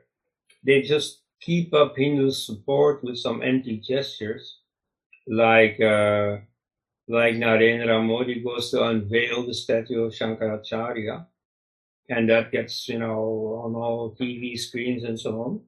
So very many common Hindus at home who uh, don't really follow this, but they've seen this image. Oh yeah, he's a good guy. He's our guy. And so that ensures the votes that, you know, the Hindus keep voting ultimately for policies that goes against their own interests. And so that is, that is the main job of the BJP right now, is to just channel the Hindu votes, the Hindu political power towards non-Hindu or anti-Hindu votes uh, Sri Ram and Sri Krishna were definitely historical figures, but that doesn't preclude them from being Bhagwan, as they embodied those attributes in sublime ways.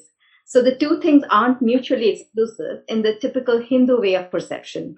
Mm-hmm. And Also, that the Hindu way necessarily requires that a person take stock of their own abilities, where they stand now within their limited context, not yet having reached the zenith of uh, spiritual evolution, which is the ultimate potential of human beings. Take stock of that and within their context apply their minds, use their chaitanya to watch over it, and then evaluate other beings. So only the devotion that arises from such a deeply mindfully applied process can be termed devotion. All else obviously amounts to a form of blind devotion, which is mm-hmm. definitely encouraged by Hinduism. Mm-hmm. Uh, however, Hindus definitely are very fascinated due to a whole host of factors that we are already aware of. So I agree with you that a lot of that deracinated, mindless, blind hero worship is occurring. Uh, but I hope you didn't mind me adding this bit of a context mm-hmm. to. No, no, I don't mind at all. And so, I mean, I, I am not, you know, I'm not against the worship of Rama or uh, Krishna. I only notice that it fosters a certain psychology of uh, Hindu worship, which probably was already there and found utterance through this deification of Rama and Krishna. But, um, you know, that psychology itself happens. I mean, maybe there's good things to be said about it, but it certainly has the drawback of fostering this uh, very uncritical attitude towards policy. There is a, a, a maxim that is often attributed to Eleanor Roosevelt, though she had it from some clergyman whose name I uh, never knew. But um, it goes like this. Small minds think about persons, mediocre minds think about events, and big minds think about ideas. So what I'm trying to get you to do is to think about ideas, to see what is actually at stake. You know, this uh, this civilizational battle is not something you run into in, in ordinary life. You have to think about it, study for it, and so on. And whereas persons and events you encounter all the time. And so that's uh, you know that's the, the sort of default option. So ordinary people care about persons and follow those persons not mindful of the ideas that are animating that person. And so this is now what is happening uh, with Narendra Modi. You see, at the moment he was very um, embraced by the Hindu population because he seemed to be the embodiment of a pro-Hindu politics, what they yearned for, what they were missing in the BJP. And so uh, he did, in one famous incident, he did refuse to wear a Muslim cap, you know, which even uh, totally secular papers in the West, like The Economist from London, you know, were very indignant about. Uh, he doesn't even want to wear a Muslim skull cap.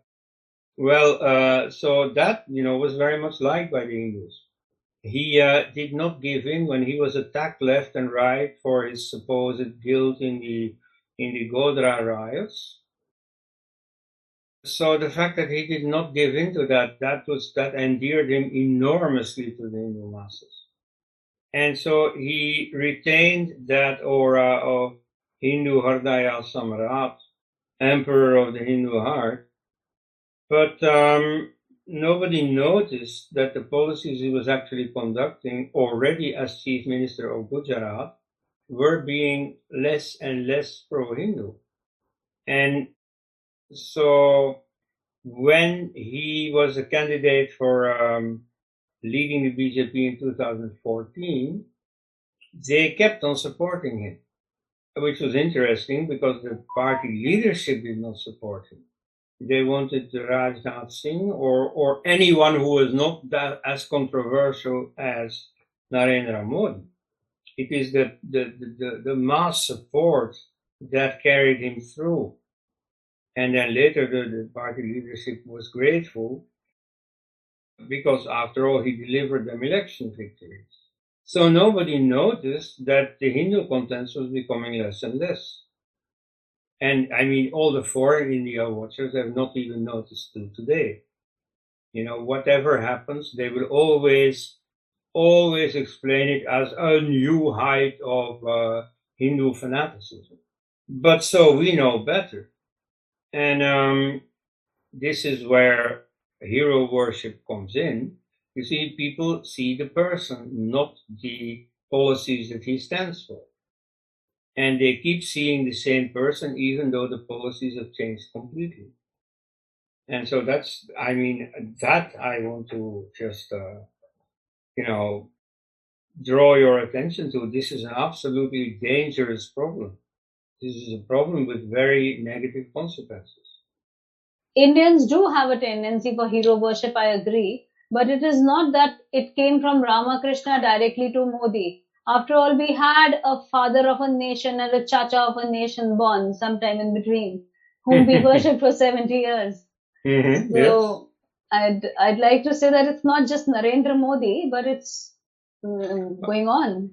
Okay, okay, okay, okay. Well, again, you see, I have nothing against uh, the the Rama Bhakti and Krishna Bhakti, but um, it is true that you know a lot of history has passed since then, and so people are. I mean, and of course, you know, we can't say today what policies Rama or Krishna stood for at the time. That's not what they're worshipped for nowadays they have outgrown whatever historical connotations they may have had there. But so yes, uh, uh, uh, the example on everybody's mind now is uh, the Mahatma Gandhi case. You see, he did some interesting things for Hinduism. Of course, he was not the great independence leader that people took him for. He was very much a British loyalist and um, you know participating in three different wars on the British side, all three, well, wars of which the motives were much less than dharmic. So he supported that, and um, it was only when new tendencies came up in Congress that Purna Swaraj was chosen rather than being than dominion status within the British Empire. But so they stayed loyal to him through these changes, through his uh, through the disappointments that he caused. Like uh, after the Purna Swaraj resolution, there was a big agitation. People, you know, gave up their studies, their jobs, and so on to participate because they thought this is a great national moment. We're going to achieve independence. And then at the negotiation table, Gandhi threw it all away and settled for much, much less. So um, there already you saw that he was not not delivering, but still people kept on worshipping him. Then during the partition, of course, it ended in disaster. It, you know, for Gandhi's reputation, it would have been good if one of the many murder attempts on him before 1947 had succeeded. Okay, now this I don't say because I sympathize with murder attempts, not at all. But I just do notice that if you hadn't seen Gandhi in 1947, his aura would have still been shining much more brightly than it is today. So, and, and, and still, you see, the Gandhi cult was kept alive even after his death. Of course, it again won a lot of luster thanks to being martyred. But at any rate, you see, no matter what Gandhi had done, I mean, nobody took a critical look at it because he was untouchable in the sense of, you know, um, free from criticism. And even now that is the case because Narendra Modi continues the Gandhi cult. I mean, right now in Hindu intellectual circles, that is really a past station. Nobody tries to, you know, act like he's worshipping Gandhi anymore. You know, people are critical of Gandhi. People say openly, no, Subhash Chandra Bose did a lot more for independence than Gandhi. they say openly that uh, in his struggle with Ambedkar, you see Gandhi was partly right, partly wrong. Uh, then in partition, of course, he had a very obvious guilt. So, you know, people have outgrown that silly, childish uh, veneration for the, for the Mahatma. Only Narendra Modi has it. so, you see, that's uh, how one hero worship can hide another. And, um, yeah. it goes on. It's not just the descendants of Ghiyasuddin Ghazi, but also, I mean, it goes on in the clan because now they're trying to portray. Uh, uh, no, when Indira Gandhi died, she was described as Durga. Uh, when uh, Rajiv yeah. Gandhi died, he was a martyr. And now Pappu, uh, Ra- Rahul Gandhi is being portrayed as Rajiv Gandhi, you know, wearing the same kind of suits and also that hero worship is in the blood, I think. I'll also yeah. take on, uh, I'll also ask Deepanjali to unmute.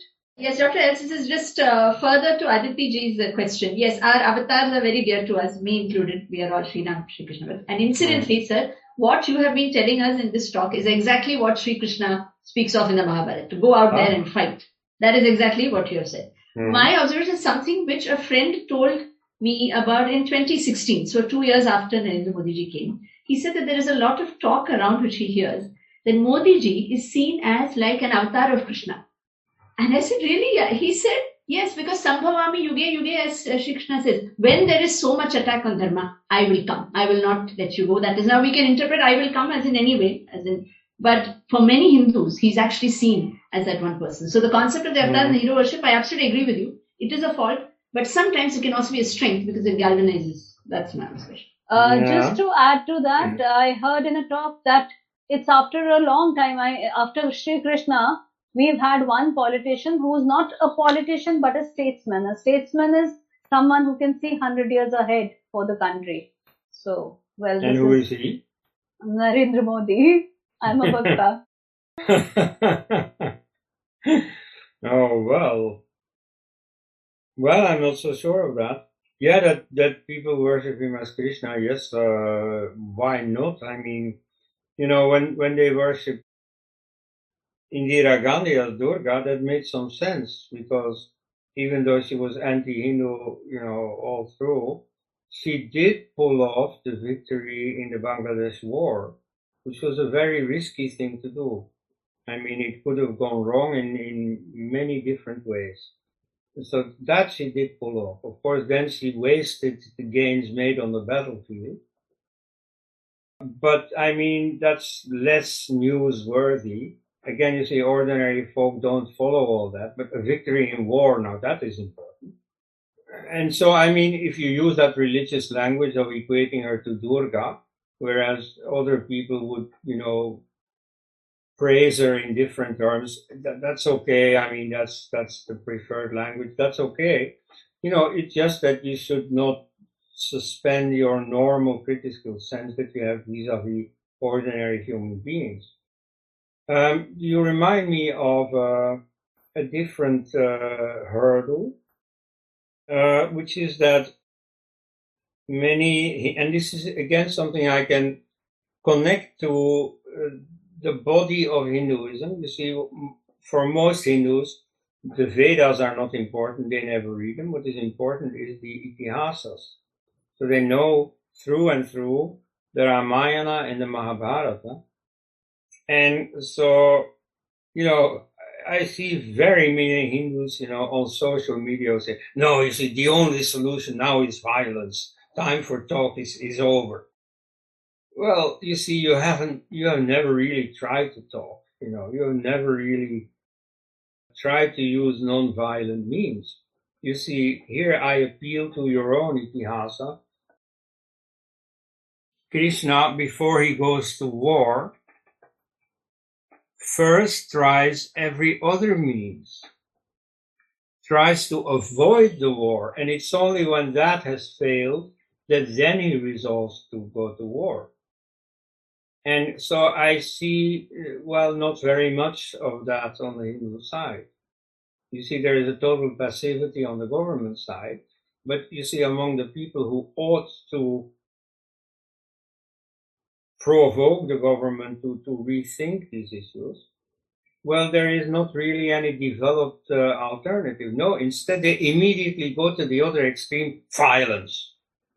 And so, you know, what the Yati Narasinghananda said, you know, about we have to shoot the Muslims. I mean, it's not only bad publicity, which immediately will be used massively by your enemies against you, which is indeed what has happened with that one little sentence. But it's just a bad idea. I mean, if you're a somewhat more than, than, than primitive Hindu, you have to have thought farther than that. You see, it's not just killing the enemy that will solve the problem. And um, so you see, think of first all the other possibilities, like I mentioned a few. In the Nupur Sharma case, you could have just faced the facts. You should have just faced the fact that yes, you see, for Muslims this is unpleasant, but it's the Muslims themselves who say it. Okay, what do we do with this? You see, what do you think of the fact that your prophet married a six-year-old girl? Is this okay? You know, in Iran, for instance, in the law, it is okay to marry a girl from nine years of age. Ayatollah Khomeini did it with a girl of 10, okay? And so, you know, you, you could have helped a sort of churning among Muslims. And so rather than this confrontational situation that you have today, where a more martial prime minister would have confronted the Muslims, where this present prime minister thought of no other solution than to crawl in the dust before the enemy Okay, but you see that confrontation need not have happened, not, not with crawling as a result, nor with fighting as a result. You see, that whole occasion for confrontation could have been avoided. And uh, I mean, that's diplomacy. Diplomacy does not mean just give in. No, diplomacy means to achieve your aims all while keeping the peace and so on. So that's what could have been done. That's what a mature government conscious of what it is here for would have done. So that is the policy I advocate. And, and so I, I really deplore the ease with which many Hindus immediately think of the violent alternatives. You see, the, the army and so on are, are important, are very useful, the moment that there is no other uh, solution anymore. But first, we have to explore the alternative possibility. And so, you see, here in the present situation, you know, war is just not called for at the moment. I mean, occasionally, of course, there are invasions by Pakistan and so on, then war is called for. And there I am, of course, happy that India has taken enough care of its military strength to win all those wars. Nevertheless, you can avoid them. So in the case now with the, the Arab states and so on, there is just no case for war. There is only a case for talking and using the opportunity uh, of meeting to get a churning going in the Muslim mind. You know, that's what you can do now for this solution, this, this present situation is not going to give the solution to everything, but this is one little step in the right direction you can take. That has not been taken at all by these people. On the contrary, they've made a big step in the other direction of, of total surrender and of blindness to the problems with the. I just wanted to say that Nupur Sharma would not be in so much of trouble had the Muslims followed the same policy back then, not allowed Aisha to read and write. It's because Aisha Bibi wrote so much about her experiences that we know that. They should have kept her illiterate. Uh, it's not, it's dangerous to have a woman who reads and writes, especially in the Muslim community. Mm-hmm. Somehow, I still share Dr. Elst's skepticism. And uh, first of all, I want to point out that in the 2019 manifesto of the BJP, the idea of equalizing uh, everything under Article 30 had been removed, whereas Mhm. it had appeared in earlier editions. This is something that uh, Hindu electorate needs to know. Mhm. Secondly, another uh, problem that seems to be with this current government is that, unlike the Congress of the 1950s, where you had a clear uh, Hindu pressure group in the form of Rajendra Prasad, K. Munshi, and so on, there is no equivalent of that in the BJP now. There may be individuals, I mean, there may be uh, Yogi Adityanath here and there, but uh, there is no organized pressure group as it was, and that had to be expelled by Nehru in stages. So, Mhm. what are your opinions on that? Well, in the 1990s, when I wrote my um, my PhD dissertation about the political Hindu movement, I knew all those people. I mean, many of them I knew personally, and with quite a few, I had very cordial relations. And so I knew the, the, the, the way the party was working.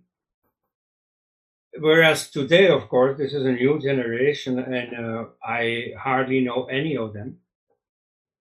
So I can't tell you the names of anyone who, who would really be, um, be a source of hope.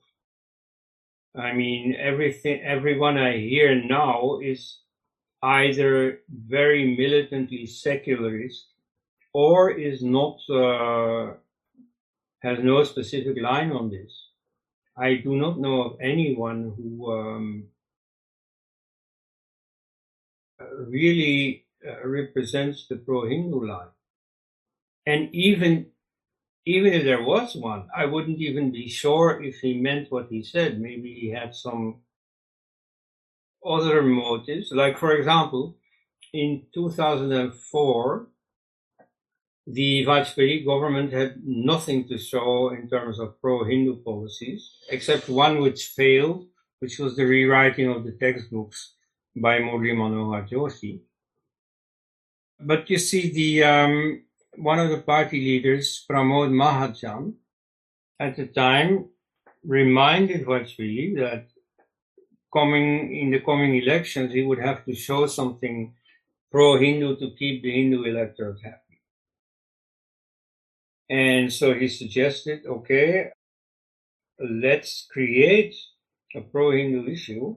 Either the allies on whom they were dependent at the time, the party itself did not have a majority, either they will take a different line, oppose the BJP line, then you can let the government fall, like shortly before election time. Um, and so you create a conflict where you are the pro-Hindu side. You see, that will certainly draw votes. Or they come to your side, then you have a majority, then you, you change some laws or take some decisions that are pro-Hindu, and they too are going to attract votes. But Vajpayee didn't do any of that, and you know the result. So whether that means that Pramod Mahajan was then the uh, the knight in shining armor for the Hindu cause, I don't know. Maybe this was just an electoral calculation. This is how we tap the Hindu vote. You know, just like unveiling statues of Shankaracharya. Maybe that's all it meant for him. I don't know. And so with the present generation too, I'm not very sure what pro-Hindu stance would, would mean, but at least maybe it would lead to pro-Hindu policies. And that, after all, is most important. Here again, the ideas are more important than the person. Even if a person, you know, does it with all kinds of tainted motives, still, if the result is there, you know, that at least we can applaud. So it is just that in general, I do meet a lot of people in the RSS BJP that have their hearts in the right places. But you see, they are working as doctors and whatever. You know, they are not in the party hierarchy.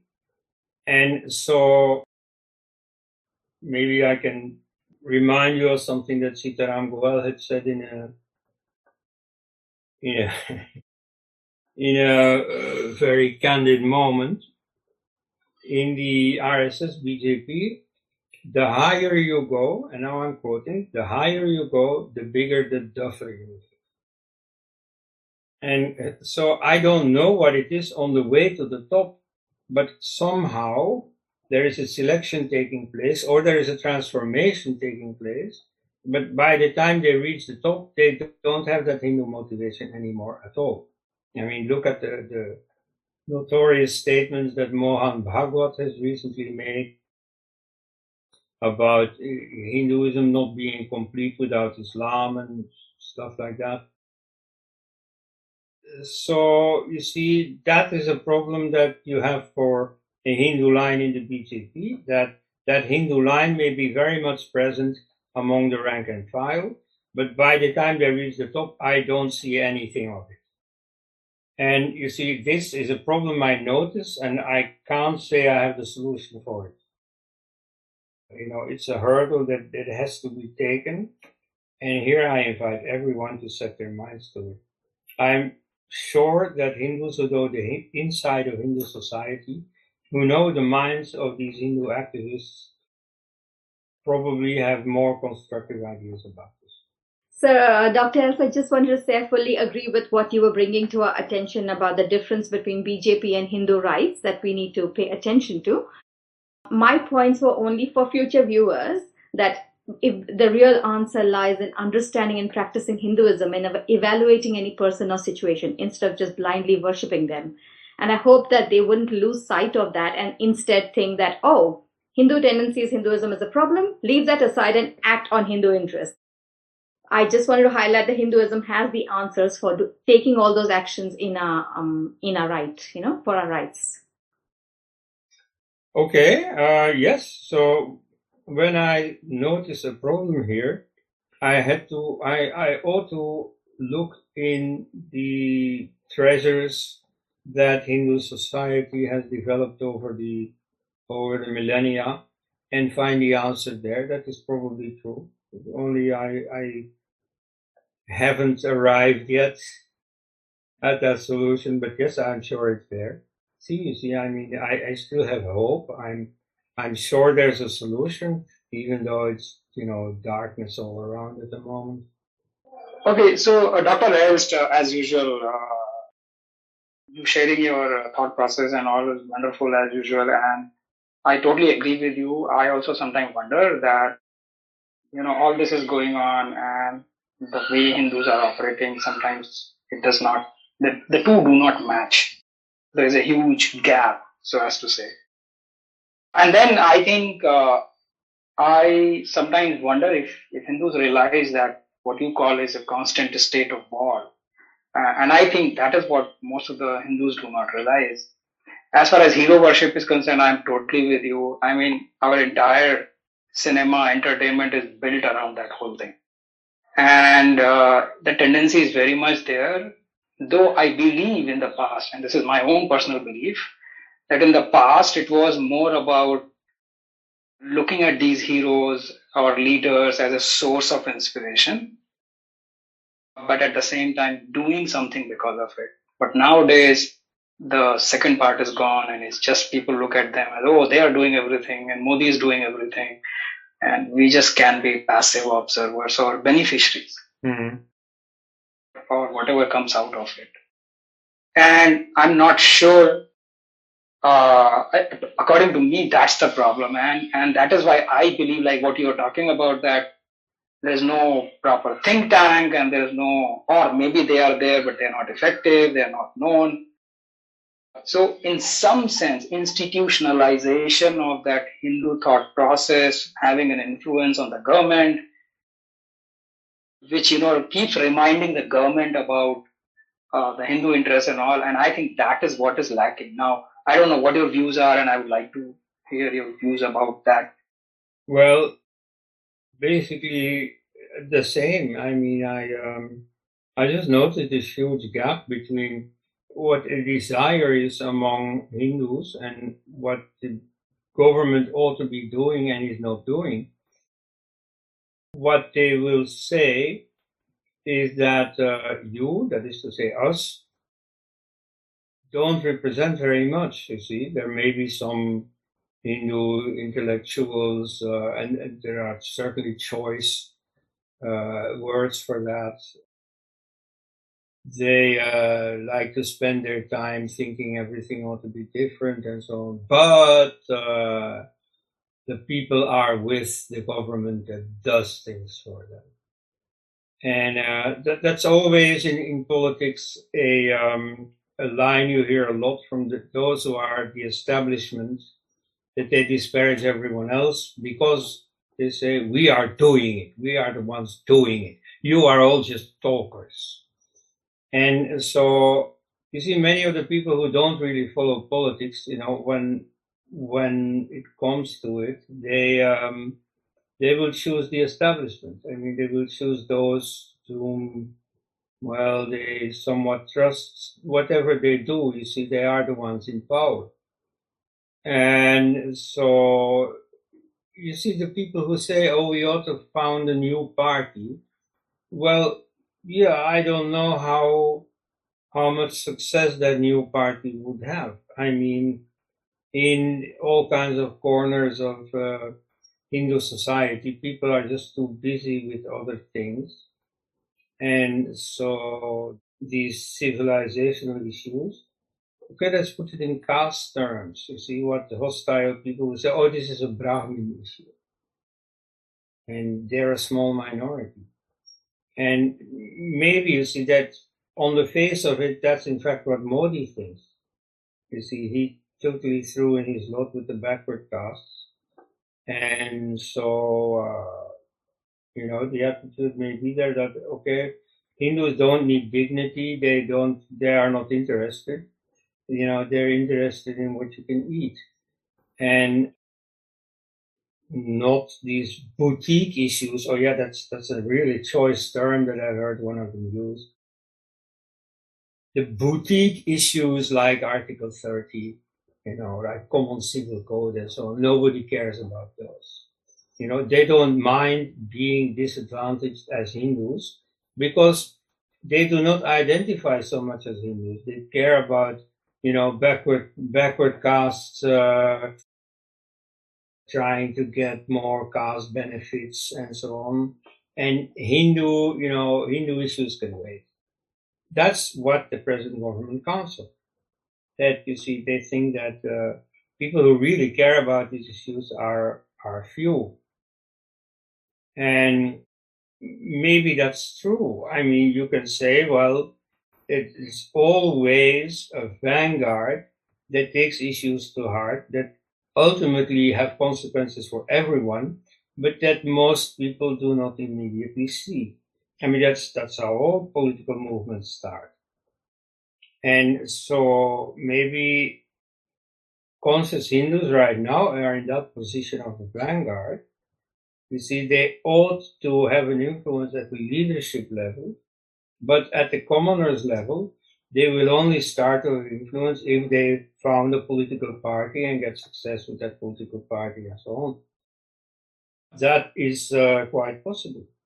And so if the leadership is not serious about the Hindu issue, then they will use that and anything else they can find to make that vanguard um, unimportant, to sideline that.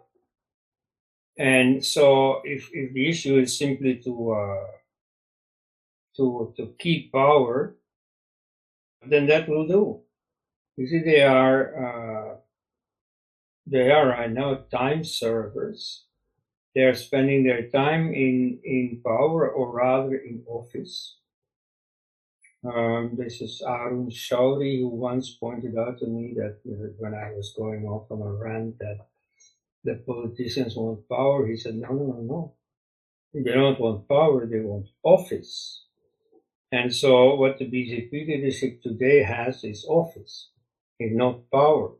You see, to explain the difference, think of the time when Indira Gandhi had to struggle against another faction within the Congress party to win the leadership. So then she needed allies. and so she relied on the left party. And the deal that was brokered between them was okay, you people in Congress, you can have the perks of office. You know, you can have the TV appearances and all the jobs attached and, you know, all the corruption. That's office. You can have the office. We will have the power. And so what they wanted was the power in the cultural sector, in the educational sector, you know, redoing the textbooks in a in a Marxism friendly manner and so on. That's power. You see, there is a certain asceticism about the communists, like uh, E.M.S. Namboodiripad at the time in, in Kerala was a proverbial such figure. You see, he lived very frugally and so on, but he was a communist. And so they had this, uh, this concentration on power, just like a yogi, I mean, uh, an ascetic has a concentration on on his goal of enlightenment, of, of, liberation. You know, similarly, the communists had their eye on power. And whereas ordinary people like those you found in Congress had their eyes on office. They just want to, you know, serve their time as best as they can. That is to say, get as much out of it as they can. And otherwise, you see, the world will not have changed by the time they leave office. They will not have done anything to change it, merely to profit from it. Whereas power means that you change the world in accordance with your own vision. And so that the BJP is not doing at all. Well, yeah, I mean, I, here I have to admit that in the field of development, they, they have achieved something. Okay you know, the famous uh, toilet scheme uh, and so on. I mean, it's not not hundred percent fulfilled, but it, they certainly made a difference there. So in the field of development, that's okay. And you know what their economic policies are, you can discuss whether they're good or bad or so, but certainly they have made their mark. That I want to concede. By contrast, in cultural issues, well, at best passive, at best. And um, so, I, I, mean, again, I, I, can only repeat that's what the situation is. And now the thing to do, which, you know, after years, no Hindu seems to have found a way to, is to get back in power. You don't need to be in office, you know, if you can determine the policies in this field, that is most important. But did I answer your question? You did give uh, some insights into it. Uh, though I was more uh, interested in finding about the ecosystem part, you know, which can put pressure on both BJP and the government about Hindu interests. Yeah, yeah, okay, okay, okay. The ecosystem part, well, yeah, I mean, without using the word, that's more or less what I have uh, talked about. But there is, of course, more and more of a Hindu ecosystem thanks to the new media. You know, back in the past, people were isolated. Now you have uh, a very important, let's use the word, you know, a very important ecosystem of uh, Hindu opinion formation.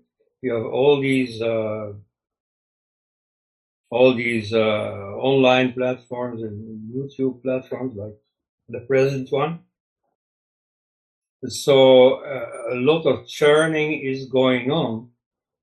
And maybe it's normal that first a lot of churning is going on before that can be translated into political action. But the unfortunate situation, you know, and this again is, is something typical for uh, preludes to war. You might want the situation to be different, but unfortunately you're being forced by circumstances.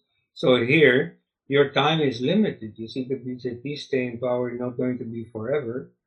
And it's not that you're going to get a better party after that. You can say now, okay, I don't like the BJP, I want something else, but what else is there? You know, creating something else will take time and effort and so on. And I see nobody doing that. And the other parties, you know, are probably uh, as anti-Hindu as they have always been they may have changed a little bit at the surface, in the sense of being less Hindu. Now, this is something that has happened uh, thanks to the BJP in power, and it's not as I hear the Bhaktas immediately say. It is thanks to the BJP that there is a more pro-Hindu atmosphere, like in the in the entertainment industry and so on. It is less militantly anti-Hindu than it used to be. Well, there's a different explanation for that. It's not that the BJP has done anything, but the reputation of the BJP has done something. You see, everybody says, oh, now there's a fanatical Hindu regime. We know that that's not true. And parties, the intelligent ones among the other side, also know that that's not true. But very many do think it's true.